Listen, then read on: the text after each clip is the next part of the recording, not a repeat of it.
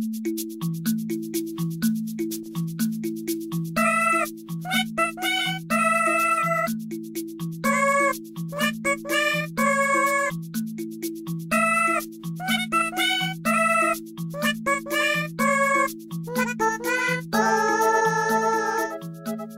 Hei ja tervetuloa jälleen kerran Takapölkky-podcastin pariin tähän meidän showhun, jossa olemme näitä hieman vanhempia videopelejä jo jonkin aikaa läpi koluneet.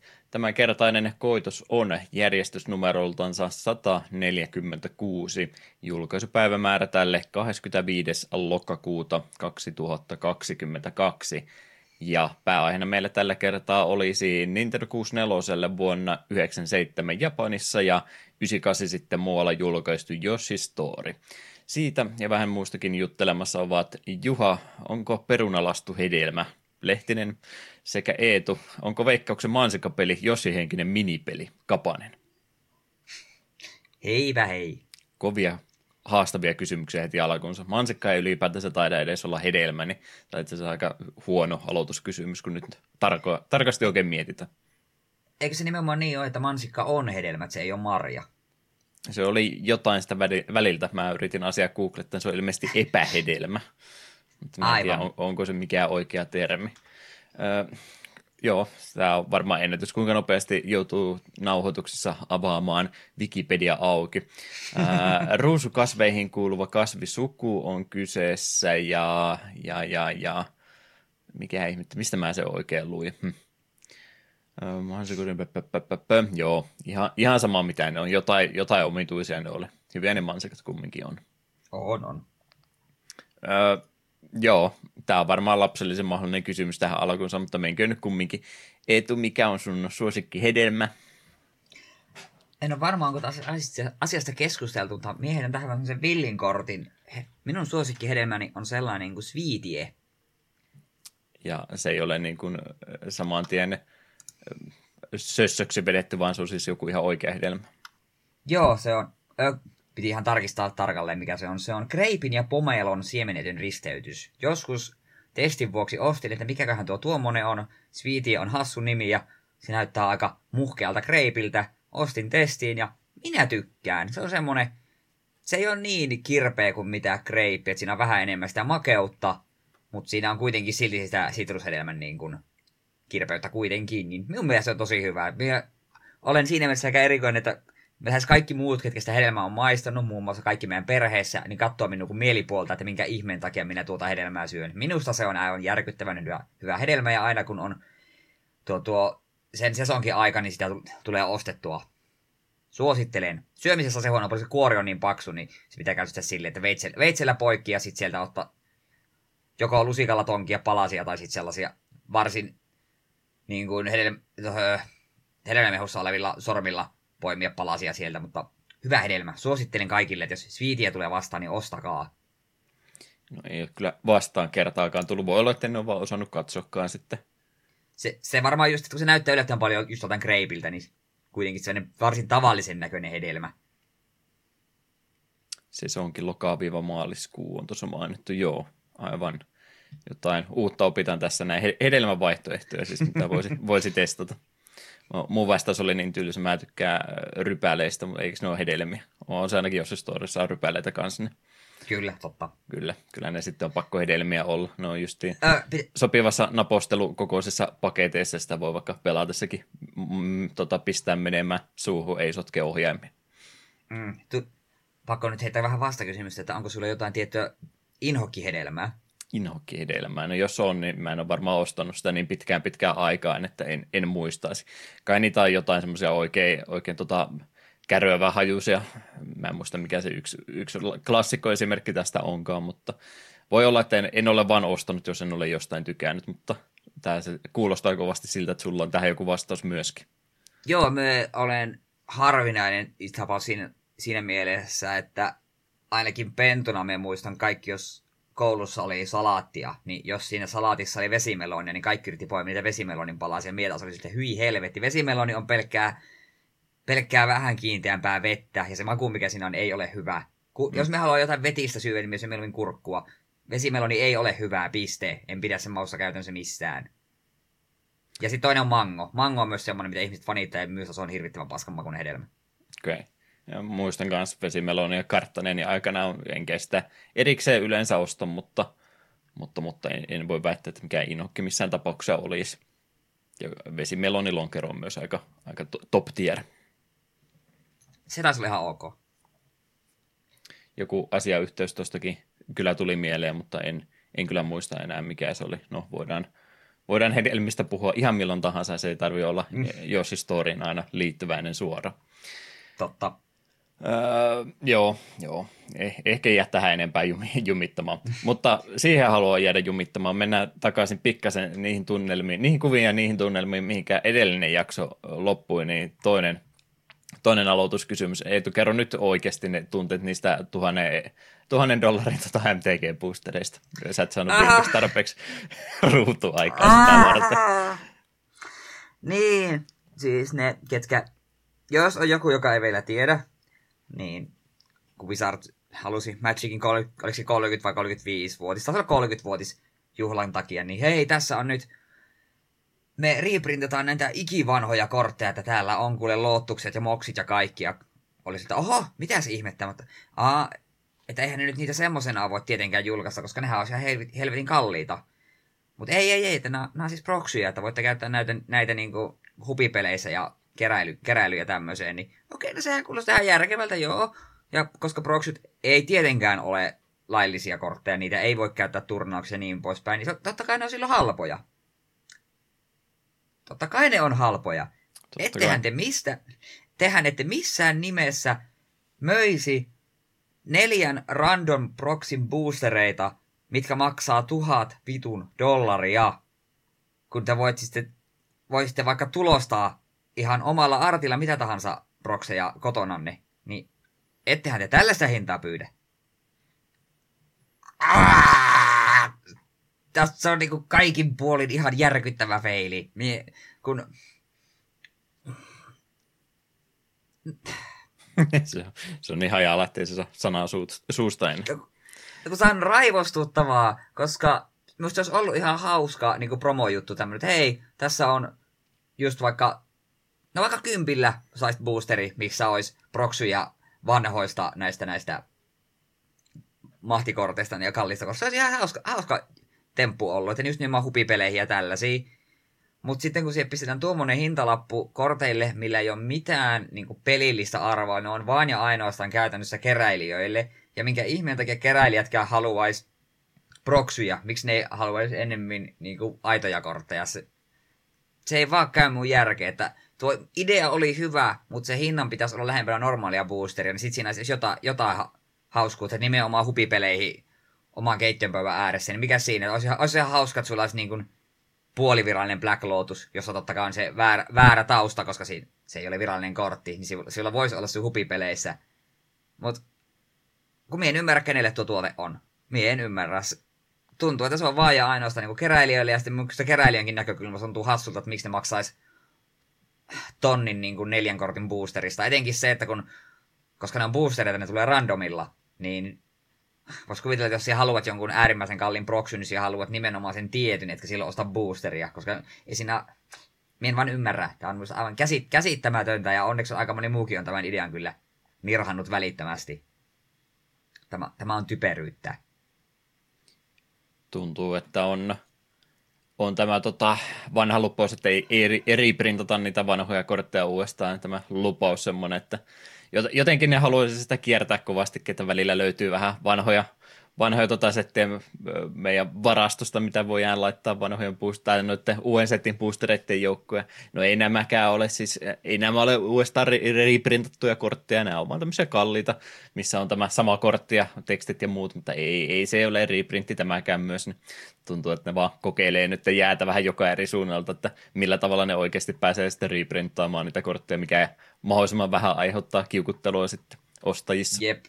Ja se siinä taisi kuitenkin vielä olla, että jossain oli jotain vertailua, että oli niiden se artikaan ei ihan täsmälleen ole samaa kuin mitä alkuperäistä. Oliko se ainakin, koska esimerkiksi Birds of Paradiseista puuttuu niin kuin tuo, tuo tekijän nimi alareunassa, mikä ihan siinä artissa se vissiin ainakin taisi puuttua. Mm. Ja siinä on jotain, jotain just kaikkea tämmöistä pientä just, että tämänkin te teitte väärin. Sille, miksi? Niin kuin me sanoin, se, sen olisi voinut toteuttaa hyvin, jos hinta olisi ollut kohdillaan, mutta tuo tuhat euroa neljästä random pahvilapusta, mistä voi edes pelata missään, niin tuntuu typeryydeltä. Pelkkää typeryyttä. Kyllä, kyllä. Se oli meidän MTG-segmentti tällä kertaa. Ei mulla boostereita avattavaksi. Ehkä mm. pidetään taukoa siitä vielä jonkin verran. Jep. Kyllä, kyllä. No, mukavempia aiheisiin. Onko Eetu ehtinyt ö, videopelaamista harrastamaan tai jotain muuta, muuta median kulutusta? Eihän me mitään muuta harrasteta, olemme vain median kuluttajia. Kyllä. No, joo, Triangle Strategy on vieläkin kesken, mutta se alkaa lähestyä loppuaan. Olen käsittääkseni ihan pelin loppupuolelta, onhan me chapterissa 18, ja olen käsittänyt, että joku noin 20 chapteria koko pelissä kokonaisuudessa löytyy, ja noin chapteri sitten tapahtui tällainen iso iso päätös, mikä vaikuttaa tarinan kulkuun paljonkin. Siinä käytännössä tie haarautui kunnolla kolmea, kolmeen suuntaan, niin sitäkin ennen kyseistä kohtasta niin peli ihan varoitti, että hei hei hei, nyt, nyt, nyt, nyt rupeaa asiat menemään eri suuntiin päätöksistä riippuen, niin kannattaisiko tallentaa, niin se tuntui kyllä siltä siinä, kun oli tämä päätös, ja siinä hyvin voimakas vastakkainasettelu oli, että näissä kaikissa suunnitelmissa on puolensa ja vastapuolensa, ja aina on, riippuen minkä suuntaan valitet, niin aina on joku, joka tästä saattaa suuttua, niin se oli ihan mielenkiintoinen. Me vähän jo tsekkailin, kun tässä pelissä on olemassa niin sanottu Golden Road, että jos teet aina oikeat valinnat, niin tässä kohtaa sitten pääsis sellaiseen niin kuin uniikille, äh, niin kuin käytännössä neljännelle pathille, missä niin kuin, käytännössä kaikkien tahto tapahtuu. Me vähän sitä lueskelin, että miten se homma sitten menee. Katsotaan, ah, okei. Okay. Mutta se on ilmeisesti enemmän tarjottu New Game Plussa meinis, koska se siellä sitten olisi hyvä olla vähän enemmän hahmoja mukana kuin mitä normaalilla pelikerralla mukaan sattuu. Niin pitää varmaan jossain kohtaa sitten peli vielä uudelleen pelailla ihan vaan sen kuiden kanssa katoilla, että mitkä päätökset pitäisi tehdä. Ja olin jossain kohtaa, kun missä kuulimme vilkasta, okei, nuo pari päätöstä mulla on mennyt jo pieleen, niin sen jälkeen ajattelin, että ihan sama, en ota stressiä, me pelaan tämän pelin sillä tavalla, miten me itse haluan. Ja mun mielestä se on oikea tapa pelata tämä peli ekan kerran. Sitten jos haluaa toisen New Game Plussaan mennä, niin sitten se varmaan se Golden Road on se tavoiteltava, että näkee sen tarinan kulminoituvan joka suunnalta. Mm. Mutta hyvä peli edelleen ja on vähän semmoinen kiire just ollut, että tavallaan haluan sitä peli jatkuu, mutta tavallaan haluan koko ajan, että saisiko tämän päätökseen, koska uusi Mario, Mario plus Rapids houkuttelisi kovasti, ja Xenoblade 3 on julkaisusta asti odotellut myöskin, että hei, minäkin olen täällä, niin olisi kiva Switchillä aloittaa tätä isompaa peliä taas tämän jälkeen. Rapidsista, öö. niin piti mainita, että joka, joka toinen mainos, mikä YouTubessa tulee, kun ei ole valitettavasti telkkarin sovelluksessa adblockeria, niin valitettavasti joka toinen mainos, mikä sieltä tulee, on tuosta Rapidsi-pelistä, ja älkää yrittäkö masta ostamassa. Se näyttää ihan tolkuttoman hyvältä ja arvostelut on pelkkää kehua, ja eka peli oli ihan järkyttävän hyvä tapaus. Me on todella innoissani siitä. Mä oon vaan tämmönen mökö, kun mä en halua olla Rapitsien kanssa missään tekemisissä. ai ai ai, nyt, pitää, nyt tarvitsisi Lionhead paikalle. Hän on kuitenkin Rapitsia kannattanut alusta asti ja se on, se on hienoa, vaikka hahmot ovatkin vähän kyseenalaisia. Idiotit vei Reimanilta valokeilla. Mä annan sitä ikinä anteeksi.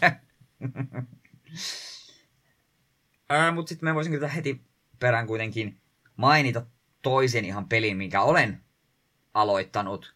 Kun mulla tosiaan meni se fisti silloin läpi, niin Pleikkarilla halusin jotain, jotain muuta videopeliä aloitella Pleikalla, niin päädyin sitten Immortals Phoenix Risingiin, me muistan meidän peli silloin pitkä pitkä aika sitten jo ostin. Ja itse asiassa oli tarkoitus tämä peli Switchille. Veli muistaakseni mainosi, että hei Gigantissa olisi Immortals ihan hyvää hintaa Switchille, niin tarkoitus oli mennä se sieltä ostamaan, mutta sitten kuitenkin Switch-kotelua pyörittelin käsissä, niin oli vähän sille, no en oikein tiedä, olisiko se ollut joku 30 tai 25 euroa, jotain sitä luokkaa. Kuitenkin laskisin sen takaisin hyllyyn ja sitten katselin, että tuossa on tuo Pleikka 4-versio tyyli 5 euroa halvemmalla. Ja siinä näköjään lukee vielä kannessa, että Pleikka 5 päivitys on ilmanen. Niin ajattelin, että no, mikä ettei. Mulla siinä vasta vielä Pleikka 5 ollut juurikaan pelejä, ei kyllä oikeastaan vieläkään. niin ajattelin, että poimitaan Pleikka 5 versio sitten mieluummin. Ja siellä se hyllyssä pitkään ootteli. Nyt myös pari sessio pelannut ja se on Ubisoftin peli. Joka ei välttämättä ole haukku. Se on ihan niin kuin, se on värikäs. Ja se maailman tutkiminen on siinä mielessä kiva, että kun me en ole aikoihin pelannut mitään näitä, näitä Ubisoftin pelejä, ja ne Assassin's Creed eikä pelannut enää vuosiin, niin se on aika virkistävää. Ja sitten niin kuin, tuo Kreikan mytologia on musta aina ollut mielenkiintoista ja onhan se käsikirjoitus tähän mennessä ollut semmoista vähän kieliposkella ja aika monta vitsiä on, menee aika pahasti ohi, mutta on siellä välillä se ihan hauskakin heittoja, että kun tämä kertojahahmoina on tämä Zeus ja oliko se Prometheus, tämä vuorille vangittu jäbä. Kuitenkin niin toimivat kertojahahmoina, niiden välinen tämä dialogi on paikoitellen ihan hauskaa. Siinä naurahdin jopa ääneen, kun tämä, Prometheus kertoo jotain juttuja, että Zeus on vaan, että mitä helvettiä, että kuka ihme tekisi tuolla, niin siis sinä. Ja se on itsekin vähän häkelty, että voi jumalauta, että pitää juomista vähän vähentää, niin helppo vitsi, mutta silti se onnistui hymähdyttämään. Ja ylipäätään tosi niin kuin sanoin, Kreikan mytologia kiinnostaa ja pelaaminen on ollut ihan semmoista lepposaa, kivaa kevyyttä, ei mitään kovin vakavaa. Vähän arvostelusta, mitä vilkaisin, niin muutamassa vaikka oli sanottu, että vähän turhana nopeasti peli esittelee kaikki mekaniikkansa ja sitten niitä mennään koko loppupeli. Niin se voi olla, että loppukohden sitten rupeaa kyllästyttämään ja varmaan se käy, mikä kaikissa open world-peleissä mulle käy, että pelin alkupuoliskon me ja, ja jaksan koluta jokaisen nurkan hyvinkin tarkkaan, ja mitä pidemmälle peli menee, niin sit sitä vähän rupeaa luistamaan. No en jaksa tuota käydä tekemässä, tuolla olisi joku tuommoinen ihan sama, ja sitten viimeinen alue tyyli vaan juostaa läpi. Niin se on varmaan tuossakin edessä, mutta nyt mitä se muutaman tunnin on pelannut, niin olen tykännyt, ja parikymppiä silloin maksoi aikoina, niin eiköhän se koko raha edessä saa ihan pelattavaa, niin sille voin semmoiset pienet kehut ja suositukset antaa, jos halvalla löytyy. Voihan se tietysti olla, että me pari sessio myöhemmin totean, että ei tätä jaksakaan ja se jää kesken. Tällä hetkellä fiilikset on hyvät. Muissa, mitä, mitä piti sanoa? Joo, siis että olen itsekin peliä pongaillut sieltä täältä ja on semmoinen, että ihan siis pätevältä teokselta vaikuttaisi, että voi, voi olla jopa, että joskus tulee itsekin se pelailtu. Mä tiedän, jääkö tämä taas jonkun isomman julkaisu alle vai mitä tällaista kävi, kun tästä aika vähän loppuviimeen puhuttiin, että se vaan tuli ja ne, jotka pelasi, niin tykkäsi ja muut ei sitten sivuutti koko tapauksen ihan kokonansa. En, en muista, mitä tapahtui. Oliko siinä julkaisuviikolla jotain muuta isompaa sitten. Saattoi muuten olla, että siinä oli joku, joku toinen open world-peli, joka sitten vei tältä huomioon. En vaan niin muista, mikä se oli. Ja lähinnä silloin, minulle itselle jäi silloin se käsitys, kun tämä tuli, niin tämä yleinen se konsensus oli, että ihan kiva Ubisoft-peli. Että se ei niin kuin sinällään niin kuin millään osa-alueella räjäyttänyt pankkia. Joka ei, ei joka pelin tarviikaan, mutta sitten se saattaa olla, että ihan kivat pelit saattaa jäädä kokonaan unholaa sen takia, kun sitä ei vaan huomioida. Siitä huolimatta voi olla sellainen peli kyllä, että mikä tulee itsekin jossain vaiheessa sitten napattua mukaan. Ää, aiheeseen liittyen kaksi pointteria, joo, hyvä mainita siitä, että a, a, aika vähän niitä PS5-pelejä, niin tämmöinen pieni katsaus siihen, että mitenkäs nyt itsellä tuo PS5 elämä on ollut siinä sitten viimeisen about vuoden aikana, niin Joo, se on, y- yksi PS5-peli on, on tota hyllyssä Ratchet Clank, se on edelleen muoveissa, että paljon, paljon on käyttöä tullut, että edelleenkin iso kansa odottaa, että saisi omaa kappaleensa ja sitten on tämän kaltaisia ihmisiä, kuten tämä täällä päässä, joka sitten, no joo, sillä Persona 5 Royalia ihan kiva pelata ja no oli se, oli se Astros läpi vai mikä Playroom, niin se oli, se oli ihan jees. Siinähän se aika lailla pelaaminen sitten onkin, että PS4-pelejä pelkästään PS5. Jotkut, mm. jotkut muksut siellä jälleen kerran itkee jouluna, kun ei saa saaneet omaa konsoliansa ja minä en täällä omallani tee mitään aikuinen mies. Mm. Voi voi.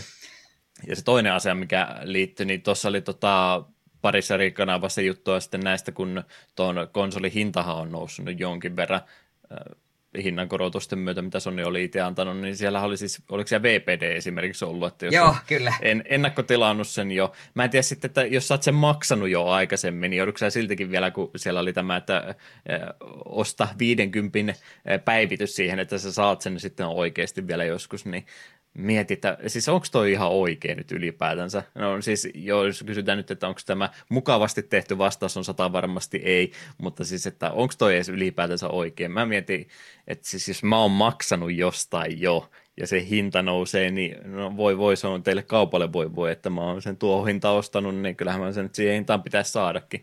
Miettii tuo pitkä, pitkän sitkeä, melkein 400 päiväinen hashtag 3080 watsi, niin jos mä olisin joutunut maksamaan siitä äh, sitten sen summan, minkä mä version sain yli vuoden myöhässä, niin olisin kyllä kaikki pelihousuni repinyt samaan tien, niin en mä tiedä, onko toi siis minkään, on, onko tämä oikein? Kun mä mielestä PPCn puolella joku just laittoi kuvakaappauksia, että oli jo ei tainnut edes olla oma, mutta oli jostain muualta bongan. Me käsitin sitä VPDn tekstiviestiä nimenomaan, on pitää maksaa se ylimääräinen mm. 50, joka on mm. niinku ihan, ihan naurettava, mitä helvettiä. Joo, en, en tota, omista, omasta meiningistä se enempää podcastissa muuten kuin eh, tota, tota, ole puhunut, mutta jonkin verran tilausta kanssa itsekin eh, käsittelyssä ole, niin en mä kyllä, siis ei, ei kuulonkaan kukaan sanoa sitä, kun onhan nyt tota, tota, kaiken, kaikki, kaikki tota, maailman tavarat on kallistunut tässä näin, niin jos, jos on joku tavara ollut, mistä me ollaan hinta sovittu, ja sitten se tulee sitten vasta myöhemmin, niin en mä ole keneltäkään kyllä ruvennut perimään enempää rahaa sitten, että se menee mm. sitten tappiolla, jos se menee, että se on meidän, meidän harmitus, eikä se nyt välttämättä meidän virhekkä ole, jos tavaraa vaan ei tulisi jostain syystä, jostain syystä ajoissa, mutta siis jos, jos mä ostan joltain tavaran toimittajalta tuotteen, ja me ollaan sovittu se hinta ja ne sanoo jälkeenpäin, että hinnat nousee, no okei, okay, kiva tietää, mutta mä sain sen sillä vanhalla hintaa, kun me olemme näin sopineet, niin ei sitä minun mielestä pystyisi, pystyisi niinku keplottelemaan itseensä pois, niin se pitäisi olla kyllä ihan tällä kuluttajapuolellakin, en tiedä, omituista.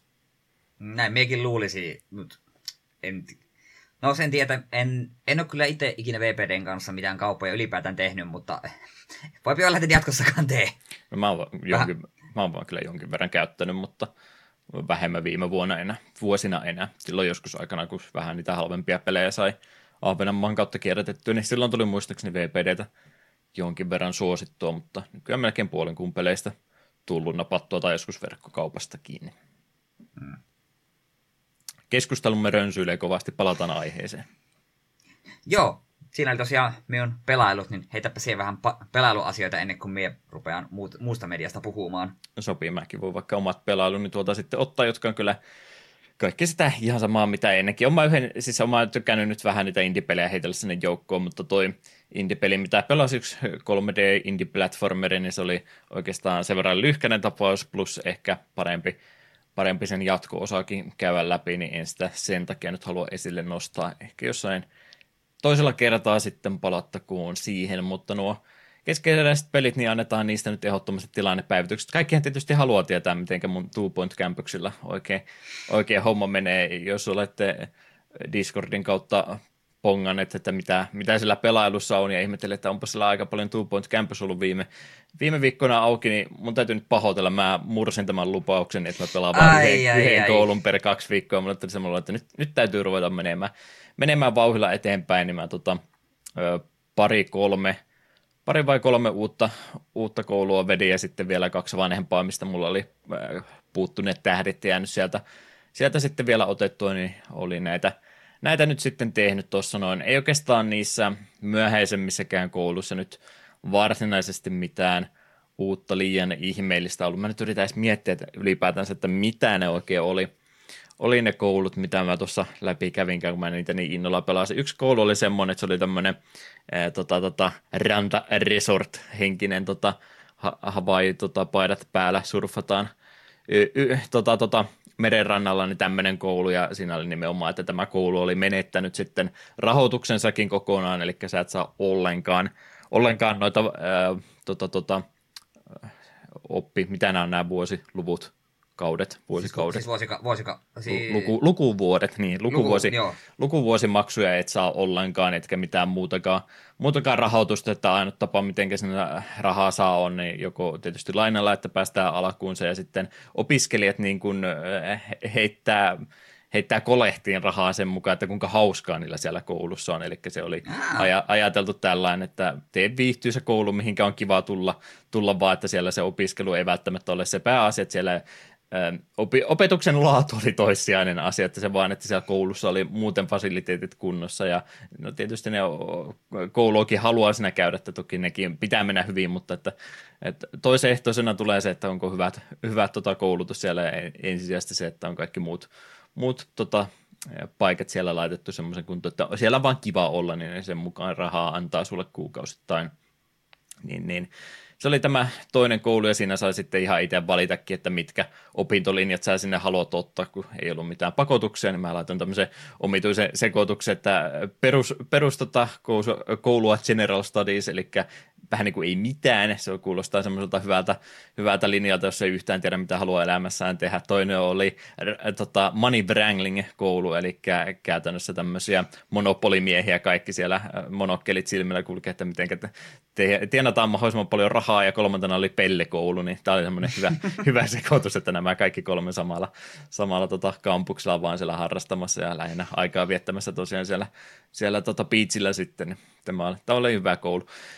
Ja, ja toinen oli sitten tämmöinen oikein kunnon high-tech-koulu, mikä oli sitten oikein isoksi tehty, tehty, tehty koulu. Se oli vaan lähinnä semmoinen haaste, että nyt vähän panokset kasvaa ja joudut enemmän asioita ja todella aggressiivisesti kasvattamaan sitä koulua, mutta eipä sekään sitten loppuviimein. Juuri ja juuri rahat riitti ja sitten kun sen jälleen kerran, mitä noissa aikaisemmissakin kentissä ollut, ollut niin pääsee sen vaikeuspiikin yli, ja sen jälkeen on taas rahaa enemmän, enemmän kuin sä tietäisit, että mitä sillä tekeekään, niin eipä sekään sitten loppuviimein niin paha ollut. Mutta oikeastaan yksi, yksi viimeinen sitten kenttä siellä enää jäljellä on, ja sen mä nyt halusin jättää, että ensi kertaa varten vielä yksi, yksi pisempi tehtävä siellä olisi vielä odottamassa, ja täytyy siitäkin ne pointsit nyt sitten ottaa. Niin, niin, jos tässä kohtaa joku melkein peli on kokonaisuudessaan käyty läpi ja olen vaan pelkkää hyvää tähän mennessä oikeastaan sanonut, niin kritiikkipuolet, mitä sieltä nyt oikeastaan sitten mm, haluaisin antaa, niin vaikka mä oon tuossa kertonut, kuinka monella eri tavalla niitä kampuksia tässä pelissä sitä tarjota, että mitkä ne ehdot on, miten sitä rahaa tehdään, niin loppuviimein se on aika, aika plus minus nolla sitten ollut, ollut näiden teemojen välilläkään, että melkein ihan siis samoilla ehdoilla sä ne koulut kaikesta huolimatta teet. Olen sanonut tota no, että jotkut tykkää siitä, että on paikat siistinä, jotkut tykkää, että siellä on viihdykkeitä tarpeeksi, jotkut tykkää siitä, että siellä on tosi hyvää tota, opetusta tarjolla ja kaikkea tämmöistä, niin loppuviimein nämä kaikki, kaikki asiat kumminkin teet joka ikisessä koulussa, niin ei se oikeastaan sitä sun pelityyliä vaikuta, vaikuta siihen kovinkaan suoranaisesti. Ehkä se vähän joudut priorisoimaan eri asioita eri järjestyksessä, mutta kumminkin niin melkein kaikki kentät kumminkin ihan tismalleen samalla tavalla pelaa. Johonkin noihin hospital-peleihin verrattuna, niin niissä oli minun mielestä paljon tärkeämpää se, että tehdään niitä oikeita huoneita oikeaan aikaan, ja tässä nyt lähinnä voi ottaa maksimilainat samaan tien teet paussilla ensimmäisen puoli tuntia rakentelet sitä koulua, ja se on sitten oikeastaan melkein jo ratkaistu siinä kohtaa se, siinä se homma, että pari ekaa vuoden aikana on melkein jo jokainen kenttällä päästy, ja sitten se on vain sitä odottelua, että siellä jotkut tietyt ehdot täyttyy. Ja muutenkin se toinen kritiikki se, että vaikeustaso tuossa pelissä aika matala on. Ei se välttämättä huono asia, jotkut vaan tykkää rakennella, mutta kyllä mä sitä haastettakin kaipaan, että sen takia Teme Hospitali aikanaan mieleen jäikin, että se antoi semmoisen pienen suupalan, että ekat kentät meni ihan mitä tahansa tekemällä ja tutorialia noudattamalla, mutta sen jälkeen oli, oli pakko aika tarkkaan kouluttaa lekurit ja kaikki muut tarpeeksi aikaisin ja miettiä huoneiden paikat ja vähän layouttia, että ihmiset mahdollisimman vähän aikaa, aikaa käyttää siellä paikasta toiseen pääsemiseen. Jos ei tullut tota, tota, palvelua tarpeeksi nopeasti, niin henki lähti pois ja toi, toi sairaalan mainen romahti ja sitten tuli asiakkaita ja sitten tuli vararikko, niin tässä ei oikein, oikeastaan mitään semmoista tule. Siellä välillä joku huomaa, että nyt ei saanut jotain tehtävää tehtyä ja ehkä ensimmäisenä vuosina saattaa muutama oppilas saada hylkypaperit sitten, kun et pystynyt tarjoamaan niille sitä opetusta, mitä ne kaipas, mutta ne ei oikeastaan vaikuta siihen sun mihinkään mihinkään tämmöiseen maineeseen tai mihinkään muuhun, että sieltä tulee ensi vuonna sitten kumminkin taas se maksimimäärä opiskelijoita sisään, niin siinä ei tämmöistä juttu ole. Niin siinä mielessä omalta puolta vähän kritiikkiä, että pikkusen vaikeusastetta olisin tuohon pelin lisää halunnut. Toivon, että jotain DLC-mäppejä tulisi, missä sitten nimenomaan tehdään tosi tarkkaan sitten asiat, että nyt on, on ehdot aika, aika, aika tarkat, että miten tämä läpäistään, niin sitä vielä tuohon peliin toivoisin. Joo, Persona 5 Royali vähän hitaammin edennyt sitten tällä kertaa ihan pari pelisessiota vaan tässä parin viime viikon aikana. Seuraava palatsi tuossa eilen iltana, toissa iltana eteeni avautui ja tallensin siihen kohtaan, kun totesin, että mä oon yleensä tykännyt tuossa pelissä kun uuteen palatsiin pääsee, niin mä sen yhden kertavedolla yleensä tykkään vetää, ja se on aika iso prosessi aina koko illan. Urakka kumminkin, kolme-neljä tuntiahan siinä melkein minimissään meneekin, niin en halunnut sitä nyt sitten vielä aloittaa, mutta tulee sitäkin jatkeltua. Mutta joudun kyllä tottelemaan jälleen kerran, että kyllä se on sitä Overwatchia nyt sitten taas vaihtelun vuoksi pitkästä aikaa vähän enemmän ollut, että ne tauot pelin parissa on aina vaan vuosi vuodelta venähtänyt pisemmiksi ja pisemmiksi, mutta nyt tämä uusin päivitys, niin nyt on taas ollut taukoa sen verran välissä, että vanhat, vanhat muistot, ikävyydet on jo unohtunut ja uusia odotellessa tässä pikkuhiljaa sitten, että eipä se peruspeli siitä miksikään muuttunut. Mä tiedän, että mä tuun jälleen kerran tilttaamaan joku ilta tälle pelille niin pahasti, että en, en halua enää missään tekemissä sen kanssa pitkään pitkään aikaa olla, mutta sitä ei vielä tapahtunut uusien hahmojen kanssa on ihan kiva ollut pelata. Jos en mä niitä aikaisemmin luetellut ääneen, niin tosiaan yksi yksi tankki, yksi depsi ja yksi hiilerihän sinne tosiaan tämän OV2 myötä tuotiin tankkina tämmöinen Junker Queen, australialainen tota, tota, irokeesi rouva siellä heiduttaa kirvestä menemään, että tämmöinen brawler-tyyppinen hahmo ei kovinkaan vahva tunnu olevan tällä hetkellä, että ei oikein mitään syytä, miksi miksi häntä pelaisi minkään muun tankin sijasta, varsinkin nyt, kun ei ole enää kahta tankkia yhtä aikaa, vaan yksi pelkästänsä, niin en oikein koe, että tuo Junker Queen omaa rooliinsa kovinkaan hyvin täyttäisi, mutta piru hauska sillä silti pelata on. Depsinä oli tämä Sojourn-niminen hahmo, jolla tämmöinen laserase kädessä on. Perus tuli vasenklikki, lataa sun mittaria tämmöistä laserasetta, ja se kun menee sitten täyteen energiaan, niin sen tämän kerääntyneen energian pääsee purkamaan. Että aika perus tämmöinen laserase, mitä monissa FPS löytyy. Vähän movementti, ability ja häneltäkin ekstraa löytyy, niin tämä vaikuttaa tosi vahvalta hahmolta. Valitettavasti en osaa right-klikata vastustajan vastustajien päätä sieltä ruudulta niin tehokkaasti, että osasin häntä kovin kovin pelata. Ja Kiriko oli sitten yksi Japan, Japanin hahmo lisää Hansoja Kensin lisäksi, että tälläkin wall climb löytyy, että pääsee seiniä kiipeilemään ja kunaita tämä heittelee ja tämmöisiä parantavia papereita, näillä on joku hienompi japanilainen termi olemassa, mutta hiilaa toisella painikkeella heittelee kunaita toisella ja teleporttailee kavereiden luokse ja tämmöinen pieni, pieni tota, mm, negatiivisten efektien nollausefekti häneltä myöskin löytyy. En tiedä mihinkään ammattilaisten mielessä hän tämänhetkisellä rankingi tierilistalla sijoittuisi, mutta olen tykännyt hänellekin kyllä pelata. Hmm. Mutta OV2 ihan, ihan kiva on ollut. Kavereiden kanssa tuossa on useammat illat tullut pelattua, niin on se porukalla tietysti paljon hauskempaa kuin itsekseen. Mutta siinäpä ne... Olemaan.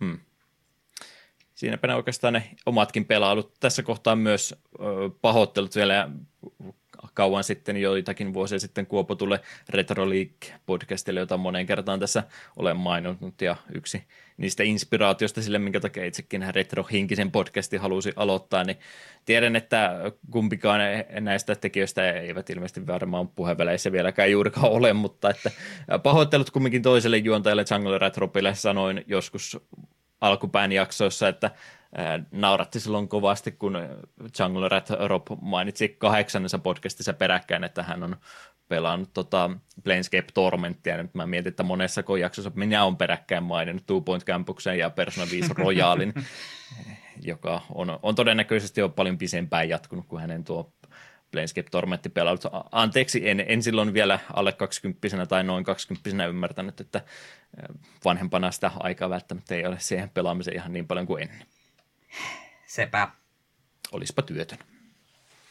No se, se tietysti aina, aina ratkaisu.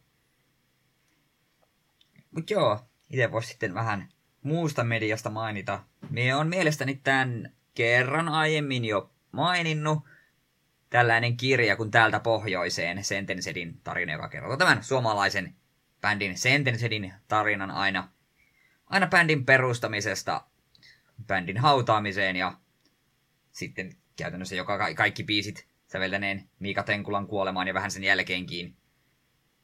Niin, niin kirjan tosiaan omistan, luin sen silloin aikoinaan kun sen ostin ja kuuntelin sen äänikirjana tuossa yksi päivä töissä ihan vaan selailin läpi, että en jaksa nyt kuunnella podcastia, että haluaisin jotain kevyttä, helppoa kuunneltavaa. Ja että hei, tämähän löytyy äänikirjana. Ja kuuntelin sen ja helvetin hyvä tarina se edelleen on. Ja siis saatoin sanoa jo silloin, kun sitä itse luettuani kirjan, niin mainitsin, että vaikka ei Sentencenin musiikista pitäisi, joka on ensinnäkin kyllä jo huutava vääryys, jos ei pidä Sentencenin musiikista, niin teissä jotain vikana, se nyt on vaan fakta. Niin, mutta vaikka ei musiik- siitä musiikista välittäisi, ja ei välttämättä välittäisi tuommoisesta ei-fiktiivistä kirjallisuudesta, niin minä suosittelen tuota kirjaa kyllä ihan kaikille. Se on tosi mielenkiintoinen läpileikkaus tuon bändin eri vaiheisiin ja heidän välisiin suhteisiinsa ja vähän lähinnä heidän suhteisiin muihin ihmisiin.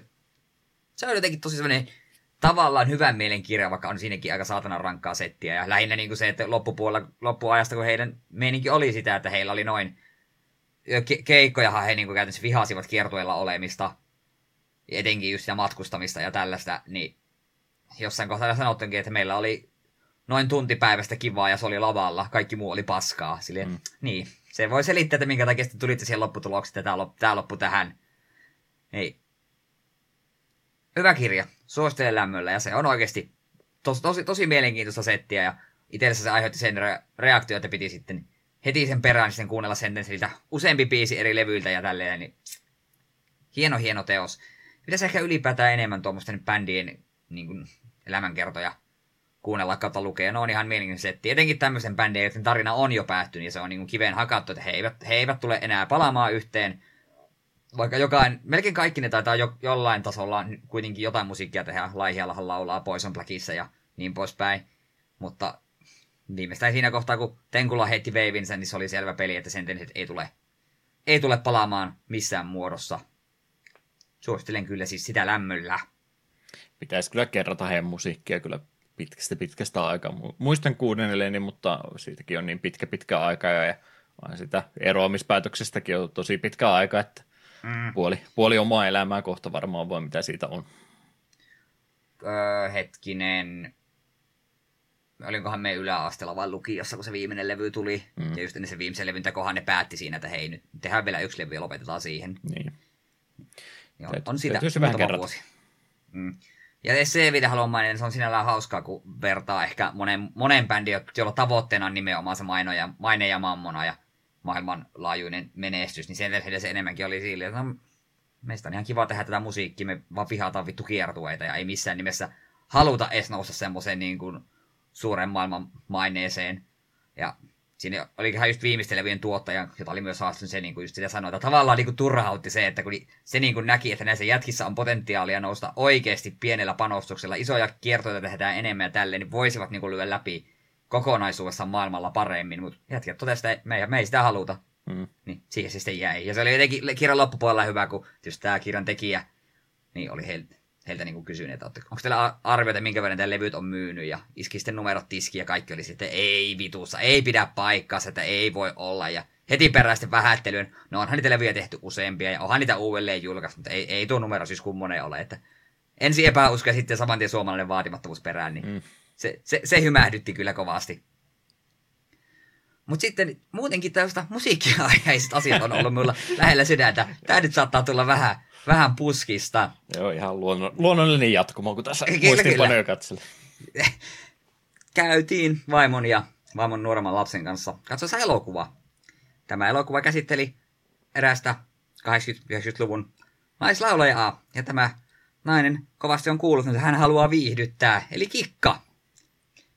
Mitä tunteita kikka herättää Juha sinussa? Ei, ei oikeastaan yhtään mitään. Joo, itsekin on aika myöhäisheräinen, että kuka se helvetti tämä kikka oikein on. Okei, tämä tekee tällaista aika, aika suor, suoranaista seksimusiikkia siellä on.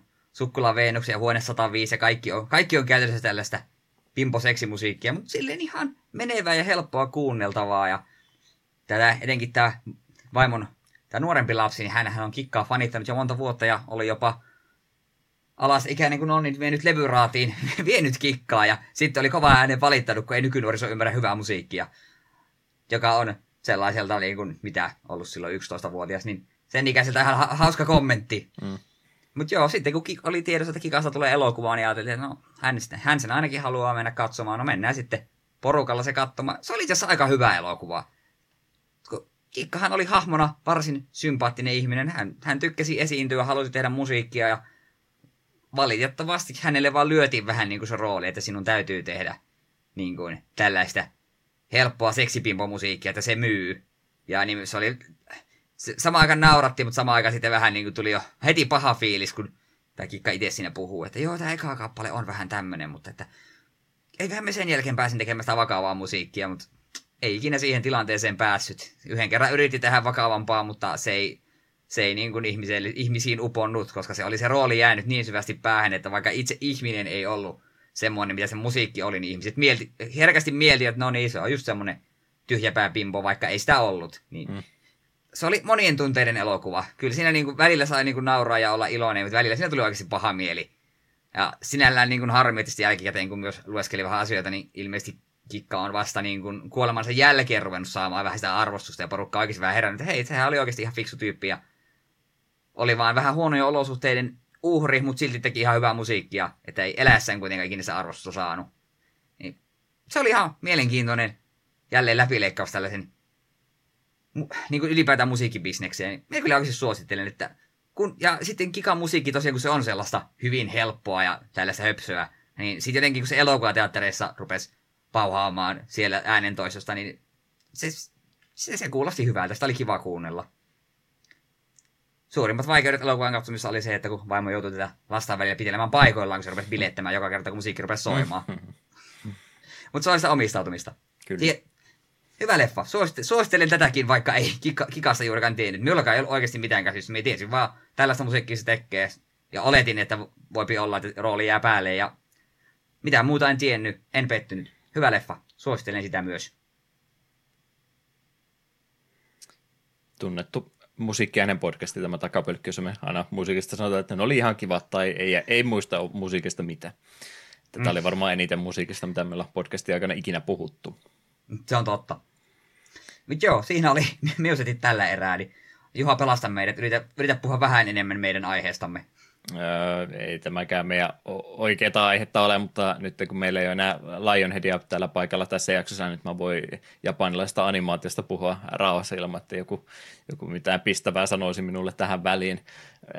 tu sanoi aikaisemmin, että Overlord olit kattonut vähän matkaa, ja tuli olo, että no perkulle, että mä se ykköskauden silloin aikana katoin, niin katsotaanpa ne nyt muutkin sitten, sitten perään, kun vielä – jotain asiasta muistaakin vielä tässä vaiheessa. Kaksi, kolme ja neloskaudet tuossa oli, oli tullut ja tämä on tätä isekai roskaa lisää, mutta ei oikeastaan roskapuolelle mene missään tapauksessa, vaan ne parempaan, parhaaseen 10 prosenttiin kyllä ehdottomasti menee tuo Overlordikin, että ei, ei tosiaan semmoista mm, isompaa tota, jännitystä tuossa itse sarjassa, koska meidän päähahmomme on sen verran vahva persona tässä näin, ei kuolematon, mutta että todettakoon, että etsintä siitä, että onko täällä vastaavanlaisia uhkia tässä maailmassa, joka voisi hänet haastaa, niin äh, rupeaa tuntumaan siltä, että no ei missään tapauksessa, että kyllä tämä tämmöistä flexaamista tuntuu jatkuvasti olevan, että siellä vastakkaiset valtiot äh, tekee suuria suunnitelmia ja kertoo, että mitenkä, mitenkä tämä homma hoidetaan. Ja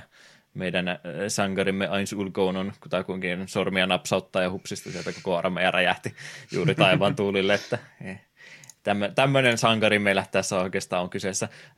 Ei semmoista tota, kevyttä viihdettä on siinä mielessä, mutta yllättävän paljon toi sarja kyllä nimenomaan ihan tuon maailman luomisen ja sitten kaikille muillekin hahmoille sitä ruutuaikaa antaa ja se on ehdottomasti välttämättömyyskin vähän sama, mikä One Punch Manin kanssa kävi ilmi, että meidän päähahmomme no, on siis kiinnostava hahmo, että mutta ei semmoinen hahmo, että häntä voitaisiin niin valokeilassa joka ikisessä jaksossa pitää, ja sekin joutui sitten vähän vaihtaa, vaihtaa sitä perspektiiviä, niin tämä tekisi jo paljon aikaisemmin, että ehdottomasti meidän päähaamumme kyllä ruudulla paljon on, mutta että ihan tämmöisiä kokonaisia jaksoja ja useampiakin jaksoja saatetaan muille hahmoille antaa sitten näytettäväksi, että mitä siellä sitten muuta, muuta täällä maailmassa samaan aikaan tapahtuu, niin on, on minun mielestäni hyvä, hyvin toteutettu ja vaikka mä en muista nyt laadusta sitten, oliko siinä studio vaihtunut välissä tai mitään muuta, mutta hyvältä näyttää edelleenkin neloskaudella ja viihdyttävä on ollut. Olen Overlordista kyllä tykännyt. Harmi, että mm. näin kauan meni, että maltoin kiinni ottaa tuon sarjan. Myös tosiaan sitten jäi siihen vähän, en mitä 6-7 jaksaa katoa. Ja hyvä sarja, mutta ei ole ollut vaan silleen niin kuin hirveästi aikaa animea katella, niin se on jäänyt. Mm. Kyllä me aion, aion kyllä jatkaa, kunhan saan aikaiseksi toinen samoilla höyryllä kuin pongasi, että tosiaan Lock Horizonista, josta olen jos, jossain kohtaa myös aikaisemmin puhunut, niin seitsemän vai montako vuotta siinä oli kausien välillä, että saatiin nyt se kolmoskausikin sitten vihdoin, vihdoin tuotua. Tämä oli sitten vielä vahvemmin ihan videopeli henkiseen MMO sijoittuva isekai, mutta mutta, mutta jälleen kerran sitten kaikki pelaajat on täällä pelimaailmassa jumissa, niin oli, niin tämä oli yksi niistä, mutta tästä, tässä olen kehunut siinä, että politikointi ja tämmöinen dialogi on välillä ollut ihan viihdyttävällä tasolla, ja periaatteessa se jatkuu edelleenkin nyt, mutta se, että mitä nyt haluan tuosta sitä kritiikkiä antaa, tämä nyt on se ongelma tietysti, jos lähdemateriaaleja ei todellakaan ole enemmän, enemmän kuin tämä näin, mutta se, että seitsemisen vuotta odottaa 12 jaksoa, josta kahdeksan on kutakuinkin sitä, että mä, mä en halua enää leikkiä teidän kanssa, mä perustan oman, oman, tota, oman puolueeni, sanotaanko vaikka tällä tavalla, tai vaihan, vaihan uskollisuutta tähän suuntaan nyt, että se on sitä, sitä läpikäymistä, ja sitten myö, jälkeisemmät neljä jaksoa on sitten tämmöinen vähän toiminnallisempi puoli, missä heitetään päähahmot oikeastaan sivuja, annetaan niille nuoremmille hahmoille tilaa, tilaa sitten siksi aikaa, niin tämä olisi tosi, tosi tota, hieno, jos tämmöinen sarja saisi oikeasti paljon, paljon enemmän aikaa jotain Galactic Heroes hengessä, 150 jaksoa vaikka kunnolla aikaa pohjustaa sitä pelaajien välisiä suhteita ja niiden noiden kiltojen välisiä suhteita ja kaikkea tämmöistä, niin tämä, tämä sarja ansaitsisi sen, mutta valitettavasti sitä materiaalia ei niin paljon ole, että mä pystyisin sitä tuolla tavalla kehumaan, niin tuo kolmoskausi nyt jätti vähän kylmäksi, että eipä tässä nyt juurikaan, juurikaan mitään uutta tähän tullut, eikä varsinaisesti asioitakaan viety juurikaan millään tavalla eteenpäin sitten, niin siinä mielessä vähän harmi tuo sarja ansaitsisi paljon enemmän materiaalia sen tekijä oli myöskin jättänyt joskus jossain vaiheessa verot maksamatta, niin se oli vähän poliisin kanssa joutunut mm. tekemisiin tässä välissä. Että mä, mä, maksan verosi, perkele, ja tee lisää Locaraisonia meille. Mutta mut, ettei nyt ihan pelkkää Japani animaatiota ole, niin otetaan nyt yksi, yksi amerikkalainenkin tähän väliin. Netflixin puolella siis kun suosittelet, että katoppas, katoppas tämmöistä sarjaa kuin Inside Job-niminen sarja, kymmenisen jaksoa tullut tuonne Netflixin suuntaan tosiaan tämmöistä, ja ne ei nyt ihan mene Futurama hengeksi sanomaan missään tapauksessa, koska Futurama on ehdottomasti niitä omia suosikkiakin, mutta vähän ehkä samanmoisella, samanmoisella toteutustyylillä kumminkin kyseessä. Inside Jobin tosiaan jakso luonne ja koko maailma on se, että nämä on sitten, jos olet kuullut jotain salaliittoteorioita elämäsi varrella, niin todennäköisesti ne kaikki pitää paikkansa, eli ne ei ole salaliittoteorioita, vaan ne on todellisia, todellisia juttuja, ja sitten tämä Inside Jobin päähahmo kavalkaadi täällä tota, valtion syvimmissä kellareissa, niin nämä nimenomaan pitävät huolen siitä, että ne eivät myöskään minne, kenellekään paljastu sitten, että, että tämä on vähän sama, sama juttu kuin Fry herää tota, tota, tuhat vuotta myöhemmin ja kaikki on vähän muuttunut eri tavalla ja kaikki katsotaan Fryn perspektiivistä, niin tämä oikeastaan sitten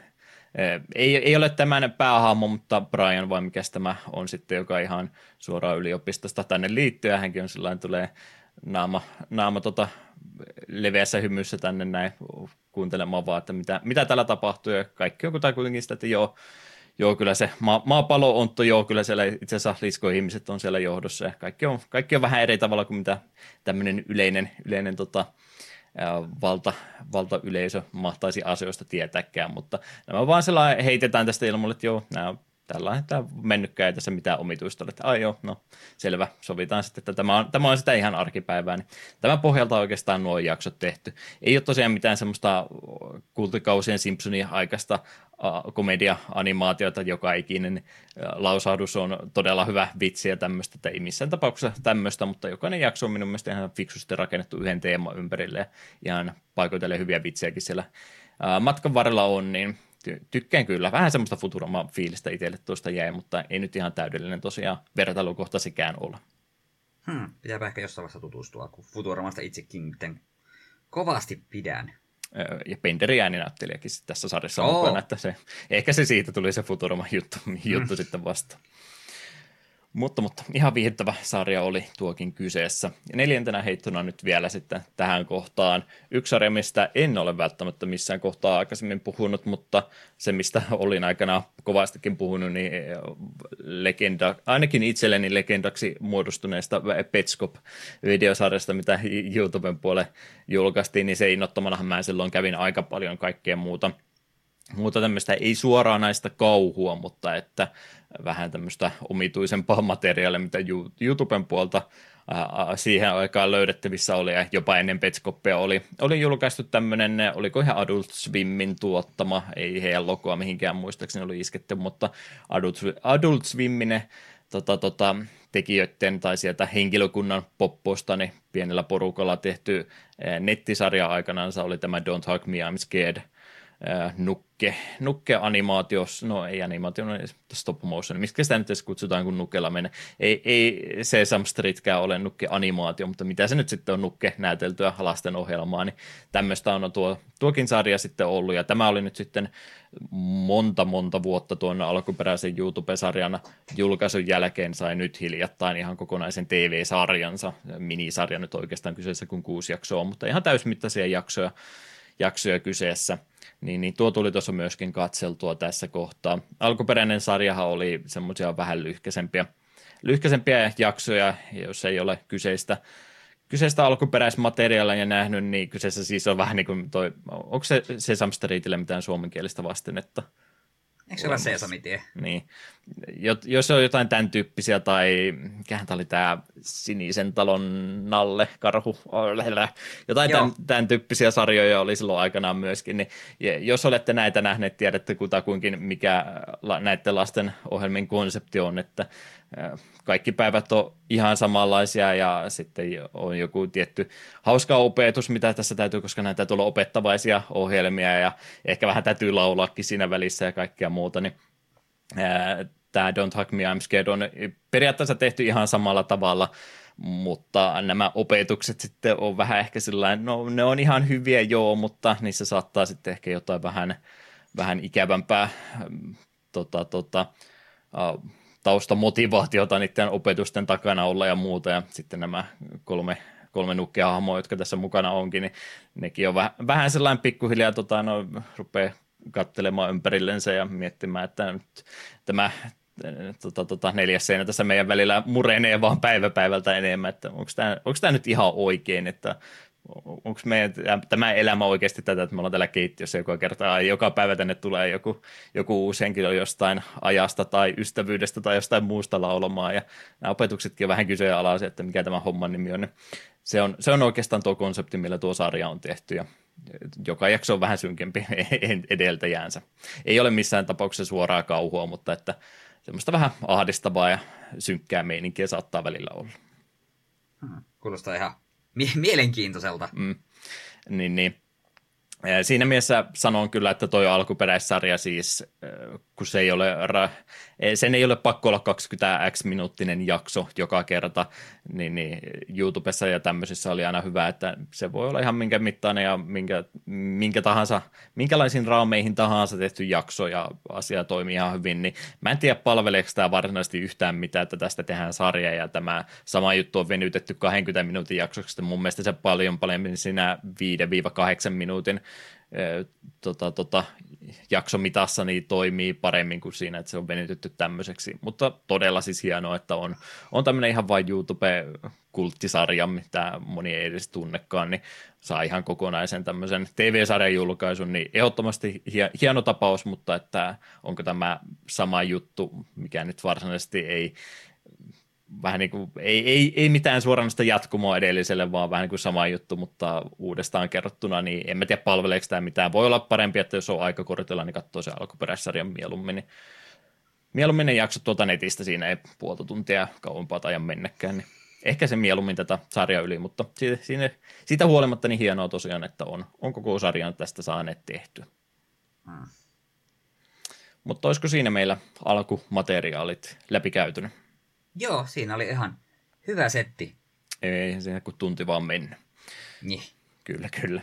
No, olemme näistä aiheista kaiken sanoneet. Pidetään pieni huillebreikki ja ehkä sitten videopeleistä pykälä enemmän olisi aika seuraavaksi jutella.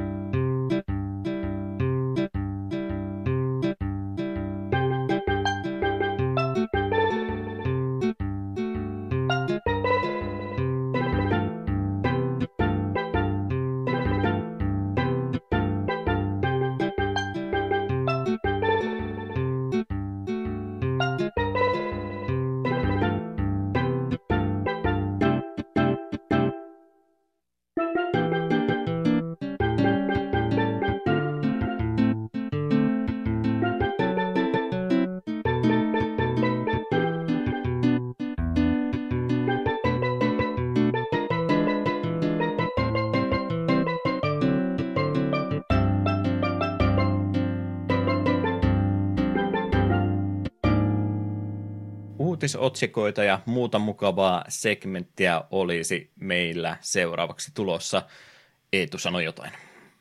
Tänä päivänä pelihistoriassa, eli mitä tapahtui ainakin kymmenen vuotta sitten. Aina vaan syvenee ja syvenee tämä äänenkäyttö tässä segmentin äänen lukemisessa. Pitäisikö munkin ruveta kokeilemaan koko, koko segmenttiä oikein matalalla äänellä puhumaan? Oi, että tuo, tuli tuonne myöhäisillan radio-ohjelma ääni. Mm. Kannatan. Joo, en tiedä, ke- kestäisikö ääni, täytyisi, täytyisi koittaa. Ähm, mm, mm, perkele, hyppääks mä, hyppääks mä ihan asiasta toiseen? Kai mä en saa hypätä asiasta Saas. toiseen. Äh, ääninäyttely olisi varmaan ihan hauska joskus opetella. Siis mua aina ärsyttää, kun sieltä otetaan joku Samuli Edelmani tai animaatiosarjaa ääninäyttelijä hän esittää Samuli Edelmani äänellä tätä näin, tai joku, joku mikä ihan tahansa, niin se on niin hienoa, kun Jenkeissä ja muualla on tota, ää, siis loistavia ääninäyttelijöitä, jotka osaa vaikka minkälaisia ääniä tehdä, niin mä en tekisi siis ääninäyttelytaidolla yhtään mitään, en mä halua mihinkään faniprojektiin lähteä mukaan, mutta siis se, että sä saisit itsestäsi jotain muitakin ääniä ulos, muutakin kuin vain jotain ihan tyhmiä akuankka-ääniä pelkästänsä, niin se olisi kyllä hieno taito, mutta en tiedä, mitenköhän tuommoista ylipäätänsä edes lähtisi opiskelemaan. Varmaan ihan joku niin en tiedä, voiko sitä mitenkään itsekseen opetella. Kyllä se varmaan jonkinlaisen opettajan tarvisi. Niin. Jo, onko, onko tutoriali olemassa, riittääkö, että Vaite nauhoittaisi, nauhoittaisi tota ääniraidalle ja kuuntelisi jälkeenpäin sen mukaan ääntänsä muokkaisi. En tiedä, voisiko tämä onnistua. Kai ne on jotenkin silloin aikana opetellut, mutta en ole, en ole ääninäyttelykouluun lähdössä. Pointti oli kumminkin, että oletko Peijonetta kolmosen keskustelua seurannut viime aikoina. Joo, olen. Se on ollut aika vuoristorata, kun ei nyt oikein kyllä minä kallistun sille puolelle, että tämä, tämä alkuperäinen näyttelijä on ehkä vähän, vähän vähätellyt tätä oikeita diiliä, mikä olisi ollut. Kun sehän alun perin väittänyt, että tarjottiin koko hommasta vain neljä tonnia, mutta sitten paljastuikin, että oikeasti se olisi joka sessiolta saanut sen noin neljä tonnia, niin se oli joku viitis, kolme, aivan neljä vai viisi sessioa. Jotenkin mm. tällehän se kai oikeasti oikeasti meni, ja se, se nimenomaan vaati kuusi numeroista summaa. Niin ota tässä nyt, voi olla totuus, totuus on jostain sieltä väliltä. Ja sen verran mitä on seurannut, niin ilmeisesti kuitenkin ääninäyttelijöiden palkat eivät ole kovin kummosia. Mm. Ja se on, on kyllä hämmentävää, että jos kuvitellaan just joku Bayonetta, niin sekin kuitenkin on y- kaksi helvetin hyvää peliä tehnyt ja käsittääkseni pelit on myynyt aika kovasti ja Smashinkin pääsi kaikkea ja silti kuitenkin ääninäyttelijällä, niin voisi kuvitella, että sillekin jotain rojalta tai jotain tällaista kuulus vähän, mutta ilmeisesti ei, niin ne on hankalia asioita. En, osaa, en osaa siihen muuta, kun tämä on hankalia asioita ja väitet, että totuus on siellä jossain välimaastossa. Mm. Se, että mikä, mikä tota realistinen on, on tämä rahallinen arvo ääninäyttelytyöstä, niin kyllähän me siis ehdottomasti arvostetaan sitä ja me vedetään hernet samaan tien enää, jos meillä on joku meille rakas David Hateri ääninäyttelemässä jotain ikonista hahmoa ja sitten se täytyy viime hetkellä loppupäässä vaihtaakin johonkin toiseen, varsinkin julkikseen, niin nämä on ikäviä juttuja aina. Ja olen ehdottomasti siis se pointti, mitä alkuperäinen ääni näyttelijä yritti esille tuoda se, että on aliarvostettu ja oli parkat, äh, palkattu työ, työjuttu. Ei kukaan varmaan vastaan rupea tässä asiassa sanomaankaan, että ehdottomasti pitäisi, pitäisi enemmän arvostaa, mutta se, että sitten kun vähän rupeaa tuntumaan siltä, että no meille pitäisi maksaa yhtä hyvin kuin jollekin Hollywoodin supertähdille, niin mä oikein siitäkään tiedä, että onko se sitten realistista. Sitten me ruvetaan käymään tätä samaa keskustelua läpi, että no koodarin työ on aika aliarvostettua, että kuusi, mm. kuusinumeroinen summa, kiitos mullekin tästä näin. Ja no testaa ja homma, niin on tämäkin aika aliarvostettu, niin me voidaan sanoa, että joka ikisestä pelin kehittämisen työvaiheesta tämä on aika aliarvostettu juttu, ja nyt tosiaan, jos mäkin saisin kuussummaisen luvun tästä näin, niin emme saada enää mitään pelejä tehtyä kohta. Tämä, t- tämä ei ole minun Union Buster-henkinen mielipiteeni tässä kohtaa, jossa sanon, että älkää maksako kenellekään lämmiseen oikeuttavaa palkkaa, mutta se, että jotain, jotain realismiakin täytyy nyt olla, että ei, ei pysty kaikille nyt semmoista, semmoisia rahasummia laittamaan ja ääninäyttely on tärkeä, tärkeä osa ja se monesti tota, tota, meille profiloituu ja mieleen jää nimenomaan ääninäyttelijätyöt ja jotkut muut, mutta siellä on niin monta muutakin alipalkattua työvaihetta siellä joukossa, niin mä tiedän miksi se nyt pitäisi nimenomaan tämä ääninäyttely sieltä niin nostaa esille, että tämä täytyisi olla moninkertaista ja pidetään kaikki muu samana, niin en, en tiedä. Mm, se, on, se on totta.